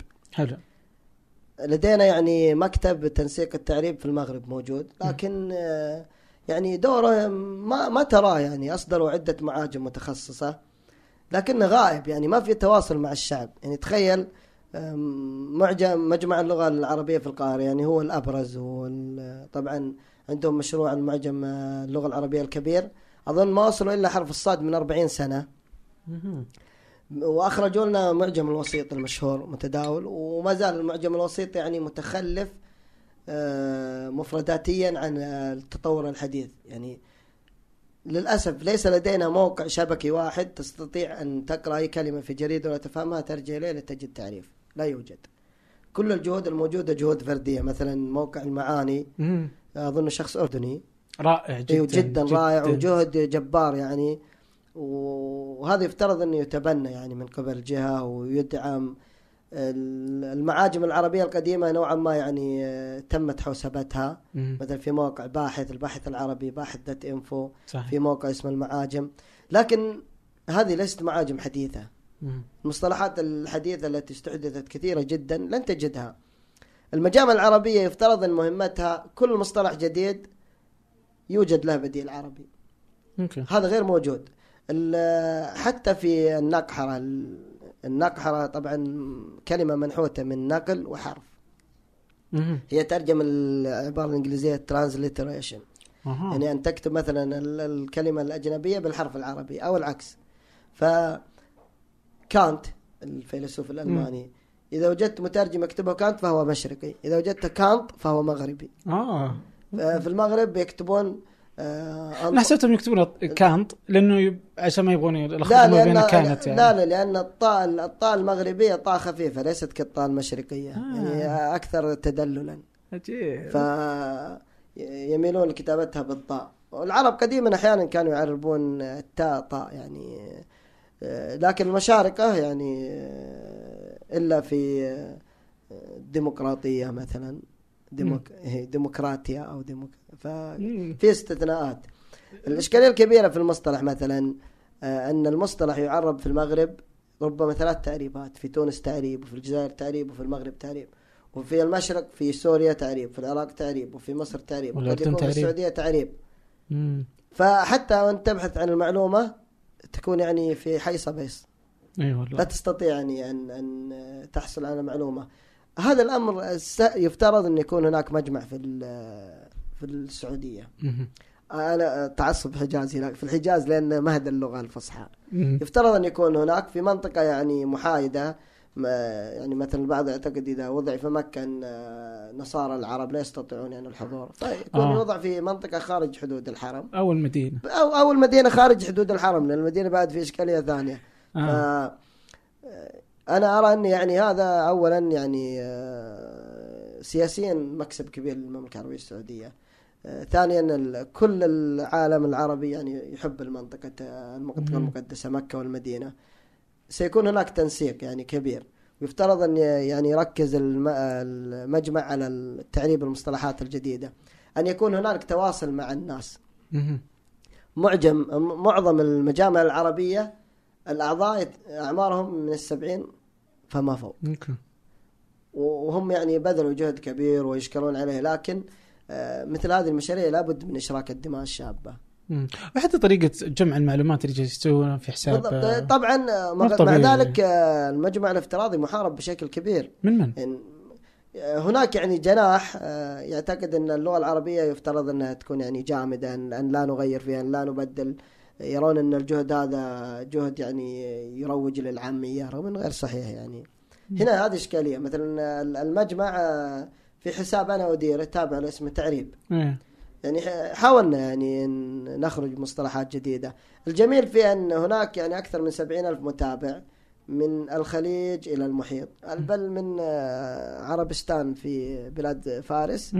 إلى يعني المغرب العربي. أعضاء من كل مكان. شيء عجيب يعني. العجيب إنه اكتشفنا إنه في تشابه بين اللهجات الحجازية واللهجات المغاربية بشكل يعني جدا عجيب. هو مفهوم لأن معظم القبائل التي هاجرت كانت حجازية. حلو. بني هلال سليم. يعني منطقي. منطقي إنه يكون آه. في تقارب. آه، لكن في حساب تعريب يعني المشاركات كبيرة. هنالك يعني آه، دكاترة هناك متخصصين لغويون مترجمون آه، أهل شغف باللغة. لكنها لا تزال برضو جهود بالضبط. فردية. فردية وليست مدعومة مهم. اعلاميا. المصطلح لا ينجح إلا إذا استخدم. إذا دعم الإعلام استخدم الإعلام سينجح. إن لما خرجنا أو إذا دعم دعم آه، سياسي, برضو بالضبط بالضبط. سينجح. أنا أرى إن الدعم السياسي مهم جدا. يعني آه، الرؤية أظن من آه، يعني من تركيزاتها الهوية اللغوية. صحيح. يفترض إن هذا إنها تصب في مصلحة يعني الرؤية وإنها تدعم آه، وجود مجمع لغوي عربي هذا أنا أعتقد ان يعني آمر تأخرنا كثيرا فيه. لابد يعني نكون. فعلا يعني انه تشوف كلمات كثيرة ما تأخذ بينما إنه في الكلمات القديمه اليوم. يعني في ناس تقول "أوه، إحنا ما إحنا فاضيين. زي كذا بس إنه لما إحنا نستخدمها اليوم في كلمات اليوم زي السيارة كيف عربوها؟ صحيح. كانت رهيبة. تعريب ممتاز نسميها ترمبيل. وموتر هذا الاسم اللي كان مستخدم. أوكي. لكن آه، لما والسيارة أصبح لما دارج رهيب. بالضبط. ولما يستخدم في الأوراق الرسمية فانت مضطر إنك تستخدمه. وبيعتاد عليه الواحد. بالضبط. وإن كان في البداية يكون مستهجن قنبلة هذه الكلمة ترى غريبة جدا. قنبلة باللغة العربية تعني جماعات الخيل. لأنها أها. لما تجري تثير الغبار. فلما يعني خرجت كلمة بوم الإنجليزية ووصفها آه، أظن مصري يعني آه، كان عنده يعني آه، تفكير خارج الصندوق. رهيب والله. إيه فسماها قنبلة ونجحت سبحان الله. يعني كثير من الناس لا يعرف معنى أصل معنى قنبلة. ف وش هي كمان مثلا؟ هي آه، مثلا آه، السياره نفسها. إيه، سيارة تعني القافلة أصلا في العربية. مم. وجاء في سورة يوسف. صحيح. سيارة يقصد بها القافلة. ف يعني في تعريبات تنجح سبحان الله وتكون لها الجوال برضو م- مثلا مذياع. ال- الطنطاوي رحمه الله. برودكاستنج عربوها إذاعة. وهذه كانت جميلة جدا يعني. رغم في لغات كثيرة تستخدم نفس اللفظ الإنجليزي برودكاست اللغة العربية خلاقة من ناحية الاشتقاق. لكن ليس هنالك جهة يعني آه، آه، تقوم بمعيرة اي إيه، وشغلتها الشاغلة. هذا يعني. وهذا المفروض يعني. يعني المفترض كذا ناس متفرغين شغلتهم شاغلة كذا. المجامع يعني آه، ليس ليس هناك تواصل مع الشعب. يعني مم. يفترض إن كل المجامع العربية دي لها حسابات في تويتر تجيب على أسئلة الناس يعني هل في مصطلح جديد يكون لهم رأي فيه مم. هي أصبحت وظيفة ويجتمعون آه، في السنة حسنة وإذا اجتمعوا. وصاروا يعني إذا وصلوا للكلمة الكلمة خلاص أصبح خلاص. الآن مثلا الناس تقول على اللابتوب لابتوب لأنه خلاص بالضبط، إيه يعني دخلت رغم. رغم ان حاسب يعني ماشيه يعني الحمد لله أنا أشوف إنها مش بطالة بس إن. الحاسب يشمل الحاسب المكتبي ولا بالضبط، الحاسب بالضبط، المحمول ولا بالضبط أو أو محمول يعني كثير الناس. يستخدمون محمول لللابتوب الآن يعني كثير آه، هنا هذه إشكالية لأن لما تتأخر قصدي لما تتأخر عن التقنية بالضبط التقنية سريعة جدا ابى انتظرك تجتمع لي كل سنة. فرنسا مثلا آه، عندهم الأكاديمية ال- الفرنسية في إسبانيا الأكاديمية الملكية للغة. الإسبانية. ف يعني في اهتمام باللغة. يعني تخيل إن في الدول هذه في فرنسا في السويد كل سنة تصدر قائمة بالكلمات الجديدة. يعني عندنا هل في جهة فكرت تسوي كذا؟ ما في. لا ما في يعني. حتى الجامعات عندنا ترى دورها سلبي جدا. يعني أنا يفترض إن مسألة المعاجم هذه تكون مشاريع تخرج الطلاب في كليات الترجمة معاجم. معظم الدراسات آه، الماجستير والدكتوراه. عندنا تكرار ممل لكتاب حقق حتى قتل تحقيقا. وليس هنالك أي إضافة جديدة. يعني آه، في تسلط آه، أكاديمي على الطالب. يعني لا يلام حال إيه. الطالب. يفترض أن المشرف عليك يريدك أن تفكر كما يفكر هو. لذلك يعني معظم الرسائل لا تستفيد منها للأسف. إشكال والله إشكال. آه طيب آه خلينا نطلع من هذا ونروح إلى آه إلى نقطة. نقطة آه برضو من ال- أو ما أنت مشيت في وسم آه توهمات ابن طمع. أي نعم. وفي حديثك أنه أنت كنت جالس تمشي في مسألة ال- الأنساب يعني وقبيلتك قبيلة حرب. آه اليوم تعيش موجودة في السعودية. بالإجمال آه، في في الحجاز. آه، أنت تشوف إنه آه، القبيلة تعود إلى خولان بن عامر صحيح. وعبد المحسن يرى إنه آه، إنه تعود إلى كيانات كثيرة إلى كيانات كثيرة منها. آه، الأنصار الأنصار، وإنه أصلاً في الكنانة إيه. والأشراف يعني كوكتيل جديد حلو حدثني يعني آه، القصة باختصار يعني آه، القبيلة حرب يعني هي تواجدها كبير حتى في مصر وفي الشام وفي العراق وفي الكويت لها امتدادات صحيح. يعني موجودة آه، القبيلة يعني ال- الإشكالية اللي عندي آه، طرح الأخ بن طمة يعني ليس فيه علمية يعني من ي- يقرأ كتب ويطلع عليها مم. بعيدة جدا عن المنهج العلمي ال... ويعني ال- الرأي اللي جاء فيه الجديد هذا رأي يعني لم يقله أحد من الأولين. يعني شا...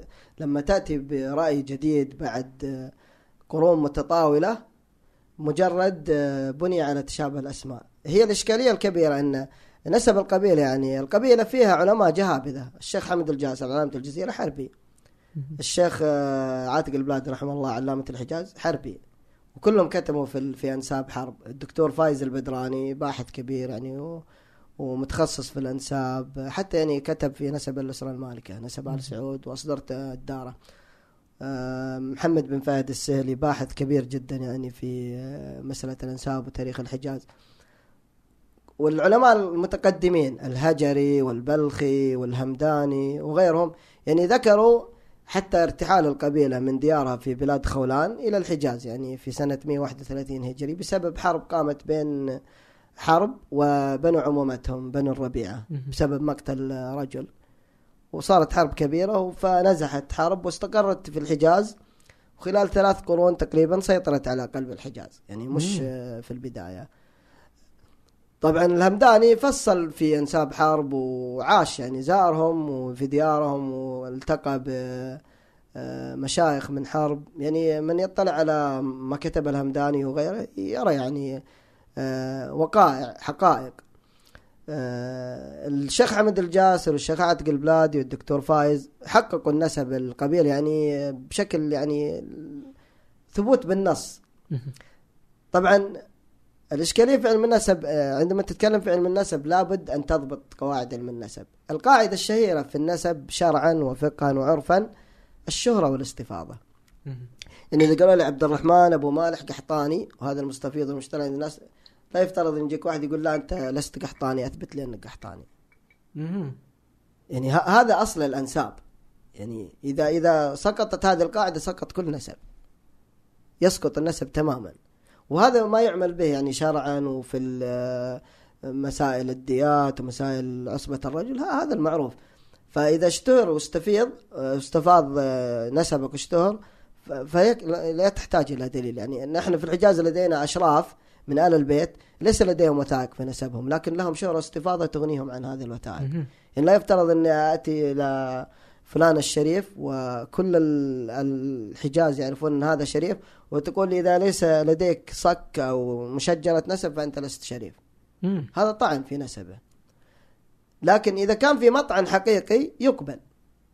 يعني إذا زعم أحدهم إن مثلا القاعدة الشهيرة اللي تنسب للامام مالك الناس مؤتمنون على أنسابهم ما لم يدعوا شرفا. طبعا ما لم يدعوا شرفا يحذفونها كثيرا لأنها وش وش المقصد؟ اشرح لي بالله المقصد يعني إنك أنت مؤتمن على نسبك ما لم تدعي نسبا فيه شرف أو أو مصلحة لك. مم. فمثلا ناس كثير يدعون إنهم من آل البيت لأن انتسابك إلى ال البيت ترى فيه أمور كثيرة في وجاهة فيه خمس في أمور سياسية كثيرة. ف صح. فهذه من الأنساب التي يرغب الناس فيها. لأن فيها مصالح وكثير من يدعيها في العالم العربي يعني حتى عجم.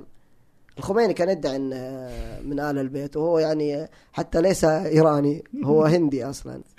فهذه الإشكالية موجودة. فابن طمى يعني آه، خرج بنظرية جديدة. إن إن حرب هي في الأنصار. أنت إيش أنت تقول؟ أنت تقول إنهم أنا أرى إن حرب يعني هو ما قرره العلماء المتقدمين والمحدثين من أهل العلم. من, من أهل يعني شهد لهم القاصي والداني.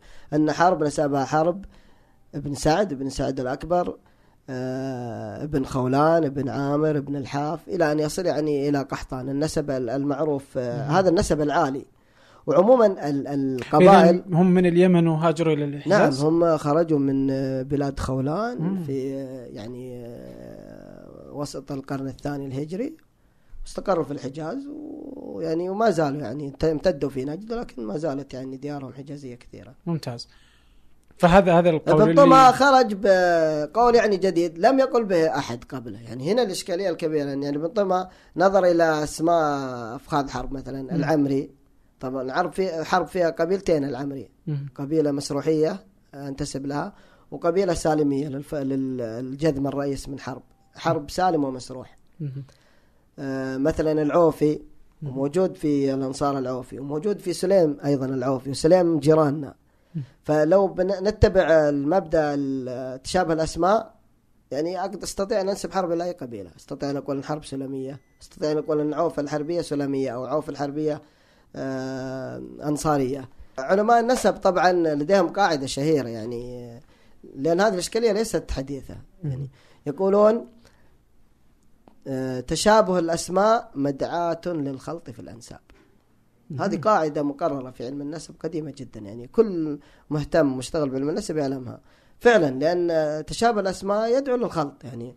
أحيانا مثلا آه، في قحطان بشر أحد فروع قحطان. الرئيسية بشر بن حرب.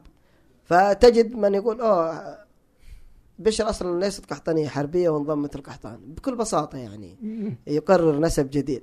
هذا ما يحدث يعني. ابن طمى لماذا يعني أنكرنا عليه؟ لأن الرجل لو كان يطرح فكرة ونقاش لا بأس لكن هو كان يقرر وألف كتب يعني و... في هذه المسألة اي. اي ألف كتب و... والكتب يعني حقيقة ركيكة جدا يعني. آه، مليئة بالأخطاء الاملائيه. إخراج سيء و... وتركيب الكتب ركيك جدا و... وليس هنالك حجة يعني هو يعتمد على وثيقة التي يسمونها وثيقة المدينة طبعا الوثيقة تسمى وثيقة موادعة اليهود أصلا. مم. ولم يثبت آه، يعني سندها للرسول بشكل صحيح. الألباني يعني تكلم فيها و... لكن هي موجودة. وتذكر آه، أسماء أفخاذ الأوس والخزرج وليست كل الأسماء كل الأفخاذ المعروفة. ف يعني قام بإسقاط الأسماء. كل فخذ حربي يجد له شبيه بالفخذ أنصاري قال هؤلاء هم هؤلاء. مم. أحيانا إيه، يرى أنهم في نفس المنطقة. طبعا هو عنده إشكالية مثلا عوف آه، لم تكن تسكن في المدينة. عوف في ديارها في جبال عوف قريبة من المدينة. آه، لما بدأت قبائل الحرب يعني تسكن المدينة آه، سكنت عوف في منطقة آه، قباء وما حولها. ف هو يعتقد إن عوف الأنصارية كانت يعني في نفس المكان. يغيب عن باله إنه قبل مئة سنة وفي كتاب يعني مشهور وموجود الذي كان يسكن في هذه المنطقة بني السفر من حرب. فخذ آخر ليس عوف. تخيل. طبعا بينا لها أشياء كثيرة ولكن الرجل يعني لديه نوع ما يعني انتصار للرأي. ويعني أصبح يروج للفكرة بين الناس وأصبح الناس يعتقدون أن نحن أنصار. والنسب الانصاري يعني نسب شريف. يعني هو بعد نسب قريش. ولو كنا يعني أهل آه، يعني باحثين عن وجاهة أو مصالح لا, لا صفقنا له وطبلنا وقلنا نعم. آه، لا العجيب إن من يؤيده أصبحوا يعني يطعنون في اليمن وكأن اليمن مذمة. ونسوا أن الأنصار يمنيون أصلا. يعني تناقض عجيب وجهل مركب. الشيء آه، الآخر كل نسابه الأنصار. طبعا الأنصار فيهم نسابة كبار. المطري أنصاري. آه، عبد الرحمن الأنصاري من من أهل المدينة وكتب كتاب مشهور يعني هو حجة في أنساب العوائل الحضرية في المدينة اسمه تحفة الأحباب. يسميها المدينة القرمية. وذكر العوائل في المدينة حتى العوائل التي أصلا ليس عربي ذكرهم وكل عائلة من أين أتت أصلا. وذكر يعني عائلة حربية الثابتي فرع من حرب. وذكر أنهم من حرب ولم يقل أنهم أنصار. يعني لا يعقل أنه لا يعرف أبناء عمومته الشيء الآخر كل نسابة الأنصار الخزرجي المطري آه لم يذكروا أن قبيلة حرب هي امتداد للأنصار. ولا يعقل أن حرب لو كانت امتداد للأنصار أن ننسى هذا النسب الشريف صح. ونستبدله باسم حرب. وللتو يعني إيه لا يعقل لا يعقل يعني الأشراف لماذا لم ينسوا اسمهم؟ يعني هذا لا يعقل. الشيء الآخر الحديث كان صريح. يكثر الناس ويقل الأنصار حتى يصبحوا كالملح في الطعام. آه وقبي... كثير إي وقبيلة حرب قبيلة كبيرة جدا. يعني يكفيك معلومة يعني آه، قبائل الحرب القبائل التي لها شيخ. 286 قبيلة. تخيل. 286 قبيلة. هذه كل قبيلة يعني أقل قبيلة تعدادها 3000 2000 ولهم شيخ.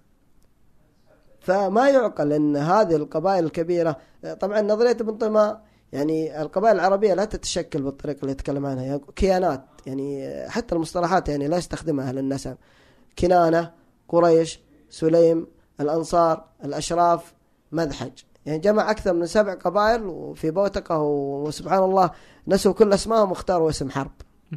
يعني فاليوم اللي يميلون إلى إلى هذا القول اللي مشى فيه بن طمع.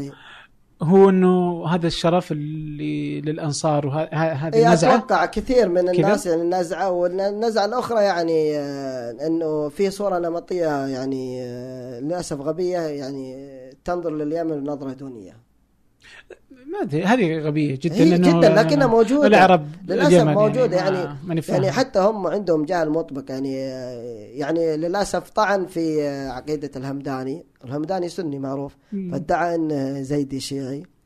آه، الشيخ الأكوع صحيح إنه من عائلة زيدية لكنه على مذهب أهل السنة محقق يعني طعن فيهم طعنات غريبة جدا رغم إن ابن باز يعني كان ممن زكى الأكوع. ففي تناقض العجيب جدا إنه يعني علماء كبار الحافظ ابن حجر نقل عن الهمداني. أوكي. الهمداني عالم عجيب جدا في طبعا الكتاب اسمه الجوهرتان في المعادن. تكلم في الآثار في اللغات. موسوعة كبيرة يعني. أنا أعتقد إن الهمداني لو كان في أمة أخرى يعني لا صنعوا له تمثال. لكن سبحان الله أصبح الهمداني لأن حجرت عثر حجرت عثرة في طريق آه، الوجاهة التي يبحثون عنها يعني أصبحوا يطعنون به بكل وسيلة. وهذه هذه إشكالية. يعني أنا أعتقد إن هذا من آه، يعني من الفجور في الخصومة. لأن بغض النظر عن مذهب الشخص أكبر علماء النسب ورأس النسابين في العرب شيعي ابن الكلبي. كانوا علماء الحديث إنه يقول شيعي محترق محترق يعني متعصب. ولكنه رأس في الأنساب. وهذا قمة الإنصاف يعني. مذهب الإنسان ليس له علاقة بعلمه. ويفترض أنه وفي النهاية يعني العرب آه، مسألة الأنساب يعني. أولا النسب لا يدخل الجنة ولا يخرج من النار يعني. ولله الحمد يعني لا أتكلم في المسألة يعني مسألة تعصب. ولكن أنا أرى أن يعني مسألة ظهور الرويبضات في شبكة التواصل الاجتماعي والتلبيس على الناس يجب أن يرد عليها. ولا يعني في النهاية لن أسأل إذا مت أنا خولاني أو عدناني أو قرشي في أو عربي حتى. إيه ستحاسب على عملك. لكن الإشكالية يعني آه، أن يروج لمثل هذه الأفكار وتطرح بطريقة غير علمية رغم أن جهابذة العلم منذ القدم يعني كلهم متفقون على هذا النسب. فكيف يعني نخرج الآن حتى رد عليهم آه، ابن الشيخ حماد الأنصاري. مهم. هو يعني آه، معروف نسبهم. صحيح أنهم كانوا في مالي ولكن رجعوا الجزيرة العربية ولكن نسبهم يعني لم يطعن فيها أحد. يعني شنوا عليه حملة غريبة. وهنا هذه هذه الإشكالية الكبيرة. يعني العلم إما أن يكون لديك دليل فيقبل يعني. أنا لا- ليس عندي مانع. حتى لو ثبت أن ح- حرب ليست عربية لن أوكي لكن أن تتكلم يعني مجرد آه، تتبع لتشابه الأسماء هذا يعني أمر آه، جدا غريب. لأن أنا قد أجد هندي اسمه القرشي وقد يأتي للسعودية ويتجنس وبعد آه، ستة أجيال سيكون هناك قبيلة اسمها القرشي. سيأتي أحدهم يقول أنا من قريش. آه غير إيه منطقي مم. وأنا أسكن في مكة. يعني هذا المنطق عجيب لأن الأنساب لا تؤخذ بهذه الطريقة. وهذا يعني أنا حتى طلبوا مني كثير أن يكون بيننا مناظرة لكن آه، تهرب كثيرا يعني انت ولا هو؟ لا أنا يعني مستعد أن أناظر في أي وقت. لأن الحق أبلج okay و- ولا ولا يهمني يعني هي ليست مسألة انتصار للذات ولكن انتصار الحق. بيان للحق يا أخي في النهاية أن نسبك لن يدخلك الجنة ولن يخرجك من النار. لكن الحق حقا يتبع بدون أدنى شك يعني هو المشكلة آه، حقيقة كذا الاستنقاص أصلا من اليمن يعني خصوصا في هذه المساله جدا. الآن حتى في حملة سخيفة في تويتر أن نظرية أن ال- أصل العرب اليمن أنها نظرية تآمرية. هذه النظرية قديمة جدا وحتى لو لم تصح يعني أه، تدري إيش الإشكالية؟ إيش؟ أن معظم هؤلاء الذين يتكلمون لا يعلمون أن الحوثي أصلا ليس يمني وأن الحوثي شريف. مهم. وأنه أصلا يعني ليس خولاني. okay. يعني هم كمية من الجهل المركب. ما إيه ما أفهم. يعني بعض الأشياء اللي ما أفهم شلون تجي. بعضهم بس كذا إنه يبغى يقولها ويبغى يمشي فيها. بعض المرات تجيب retweet في فيمشي في المسألة ومن ثم للأسف. ما يقدر يتراجع. يعني بعضها أحيانا انتصار للذات أحيانا مجرد يعني بعضها تعرف. إي بعضها للشهرة وبعضها لأنه خطأ وبعدين استمر ما, ما أدري والله. لكن ال- ال- الحق حق يعني والعرب يعني وأهل اليمن هم اليمن يعني بلد حضارات والرسول يعني آه، الرسول صلى الله عليه وسلم يعني شاهد لليمن فكل شهادة غير شهادته لا قيمة لها. الرسول صلى صلى الله عليه وسلم قال اليمن يمان الحكمة يمانية والإيمان يماني. والخير من اليمن ف... ف... فهو فهو هذا يعني وجزيره العرب ما هي والأنصار يمانيون ومتى أصبحت يعني ما هي إلا مسألة قريبة لمسألة. تحديد الحدود يعني يعني القوميات هذه إيه. فكرة حديثة حديثة س- صحيح عشرات السنوات فعلاً. ما يعني فعلاً. فعلاً. أصبح الفرق ما بين السعودية واليمن ففي الأخير يعني ما ما في ذاك الفرق الذي يعد يعني في في مسألة الأفضل. والأق والاسوء يعني بالفعل آه لكن وش هو الخط الفاصل ما بين البحث خلف الانساب و- التعصب. والتعصب والعنصرية. إي أنا أرى أن هنا الإشكالية. الأنساب علم جليل يعني أبو بكر رضي الله عنه كان نساب أعلمكم بالنسب آه لما حسان أراد أن يهجو قريش قال الرسول صلى الله عليه وسلم كيف تهجوني وأنا فيهم؟ قال اسلك منهم كما تسل الشعر من العجين. وجلس مع أبو بكر حتى يعرف يعني أفخاذهم وتفصيلات الدقيقة. يعني حتى المبدأ أنه يرجع لأهل العلم. النسب علم شريف أصلا هو علم وما خلق آه، إن خلقناكم شعوبا قبائل لتعارفوا. فالنسب هو وسيلة للتعارف وسيلة يعني لحفظ النسل وسيلة للتعاون ال- الإيجابي. ال- وأنا أرى أن التعصب ليس جزء من الأنساب. آه، الشيخ أبو بكر بكر أبو زيد آه، الله يرحمه ألف في الأنساب. عنده كتاب عجيب آه، أظن معجم النسابين أو آه، نسيت العنوان تقريبا معجم النسابين. فهو علم جليل. أصلا من الإيمان أن تعرف نسب الرسول صلى الله عليه وسلم. يجب أن تعرف هذا. النسب. لو, لو, لو لم يكن للنسب قيمة يعني ما ما أهتم فيه. الأمر الآخر أن الإنسان الذي يعني لا يعرف اصله لا يلام أيضا. مهم. هذه اشكاليه لأن الانسان كل إنسان له أصل. لكن الأصل قد يضيع لأسباب كثيرة. أحيانا أسباب سياسية أحيانا أسباب اجتماعية. آه، يعني كثير من أهل النسب الشريف ضاعت أنسابهم بأسباب كثيرة. إما أنه يعني قام بعمل مشين فاضطر ان يرحل ثم صار له نسل وأصبحوا يعني تحت اسم جديد مم. أحيانا أسباب سياسية أنا مثلا كثير من الأشراف كانوا يقتلون لأنهم سهلا يطالبوا بحكم و... صح. فالأسباب كثيرة لكن يعني لا يلام الإنسان أنه لا يعرف نسبه وليس عيبا يعني أن يكون الانسان نشأ وليس ولا يعرف أصله الحقيقي في النهاية كلكم لآدم وآدم من تراب آه، ال- النسب يعني الهدف من دراسة التعارف هذا هذا الأصل. أن متى تصبح عنصرية؟ أنا آه، تصبح عنصري إذا كان إذا تحول النسب إلى انتقاص للآخر. آه. إذا أردت يعني أن تثبت آه أن- أن قبيلتي أفضل من قبيلتكم أننا قبيلة التي لا تهزم. وهذا أمر يعني آه، هو أمر موجود في البشر. الرسول صلى الله عليه وسلم يقول أربعة من فيما معناه من أمور الجاهلية لا تزال في أمتي إلى قيام الساعة. التفاخر بالأحساب والطعن في الأنساب والنياحة على الميت والاستسقاء بالنجوم. وفعلا كلها موجودة يعني الآن. آه، هي هذه الإشكالية. طبعا العلماء الفقه أصلوا لعلم النسب وعلم النسب يعني مبحث آه، علم التاريخ ترى وليد علم النسب. مهم. الأصل في علم التاريخ أنه علم نسب. آدم وكيف خلق آدم. حتى في التوراة يعني الإنجيل كل الأناجيل تبدأ بنسب للمسيح. طبعا هم يعتقدون ابن الله لكن يعطونك نسب إلى يحيى النجار. ف...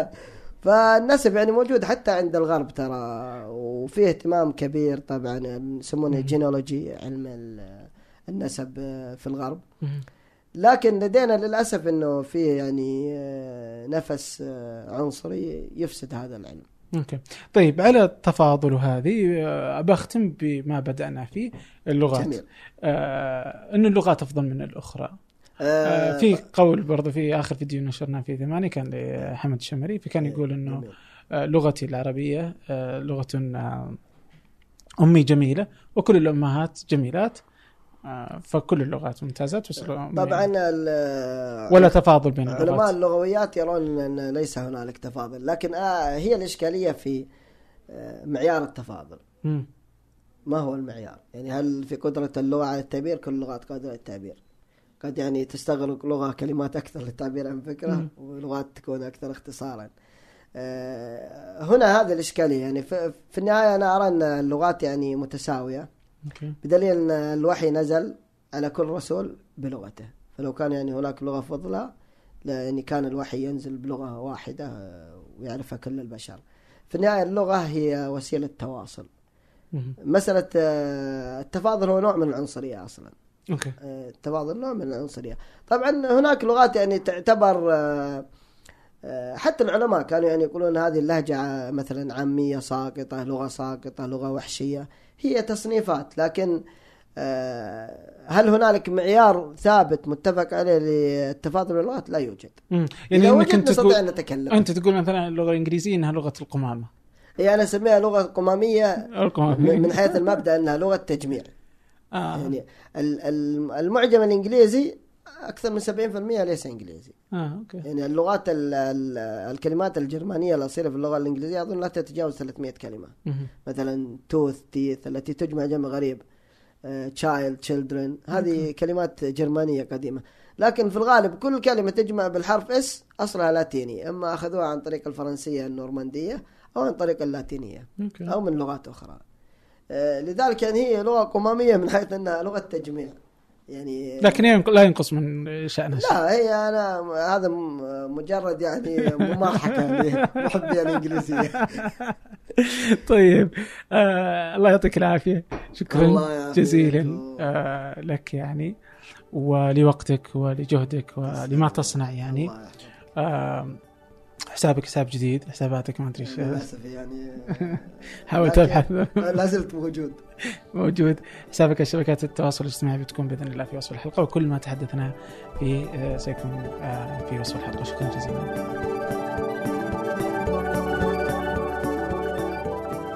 شكرا لكم. الحلقة كانت رائعة جدا. فنجان هو أحد منتجات شركة ثمانية للنشر. ننشر كل منتجاتنا بحب في مدينة الرياض. الأسبوع المقبل. ألقاكم.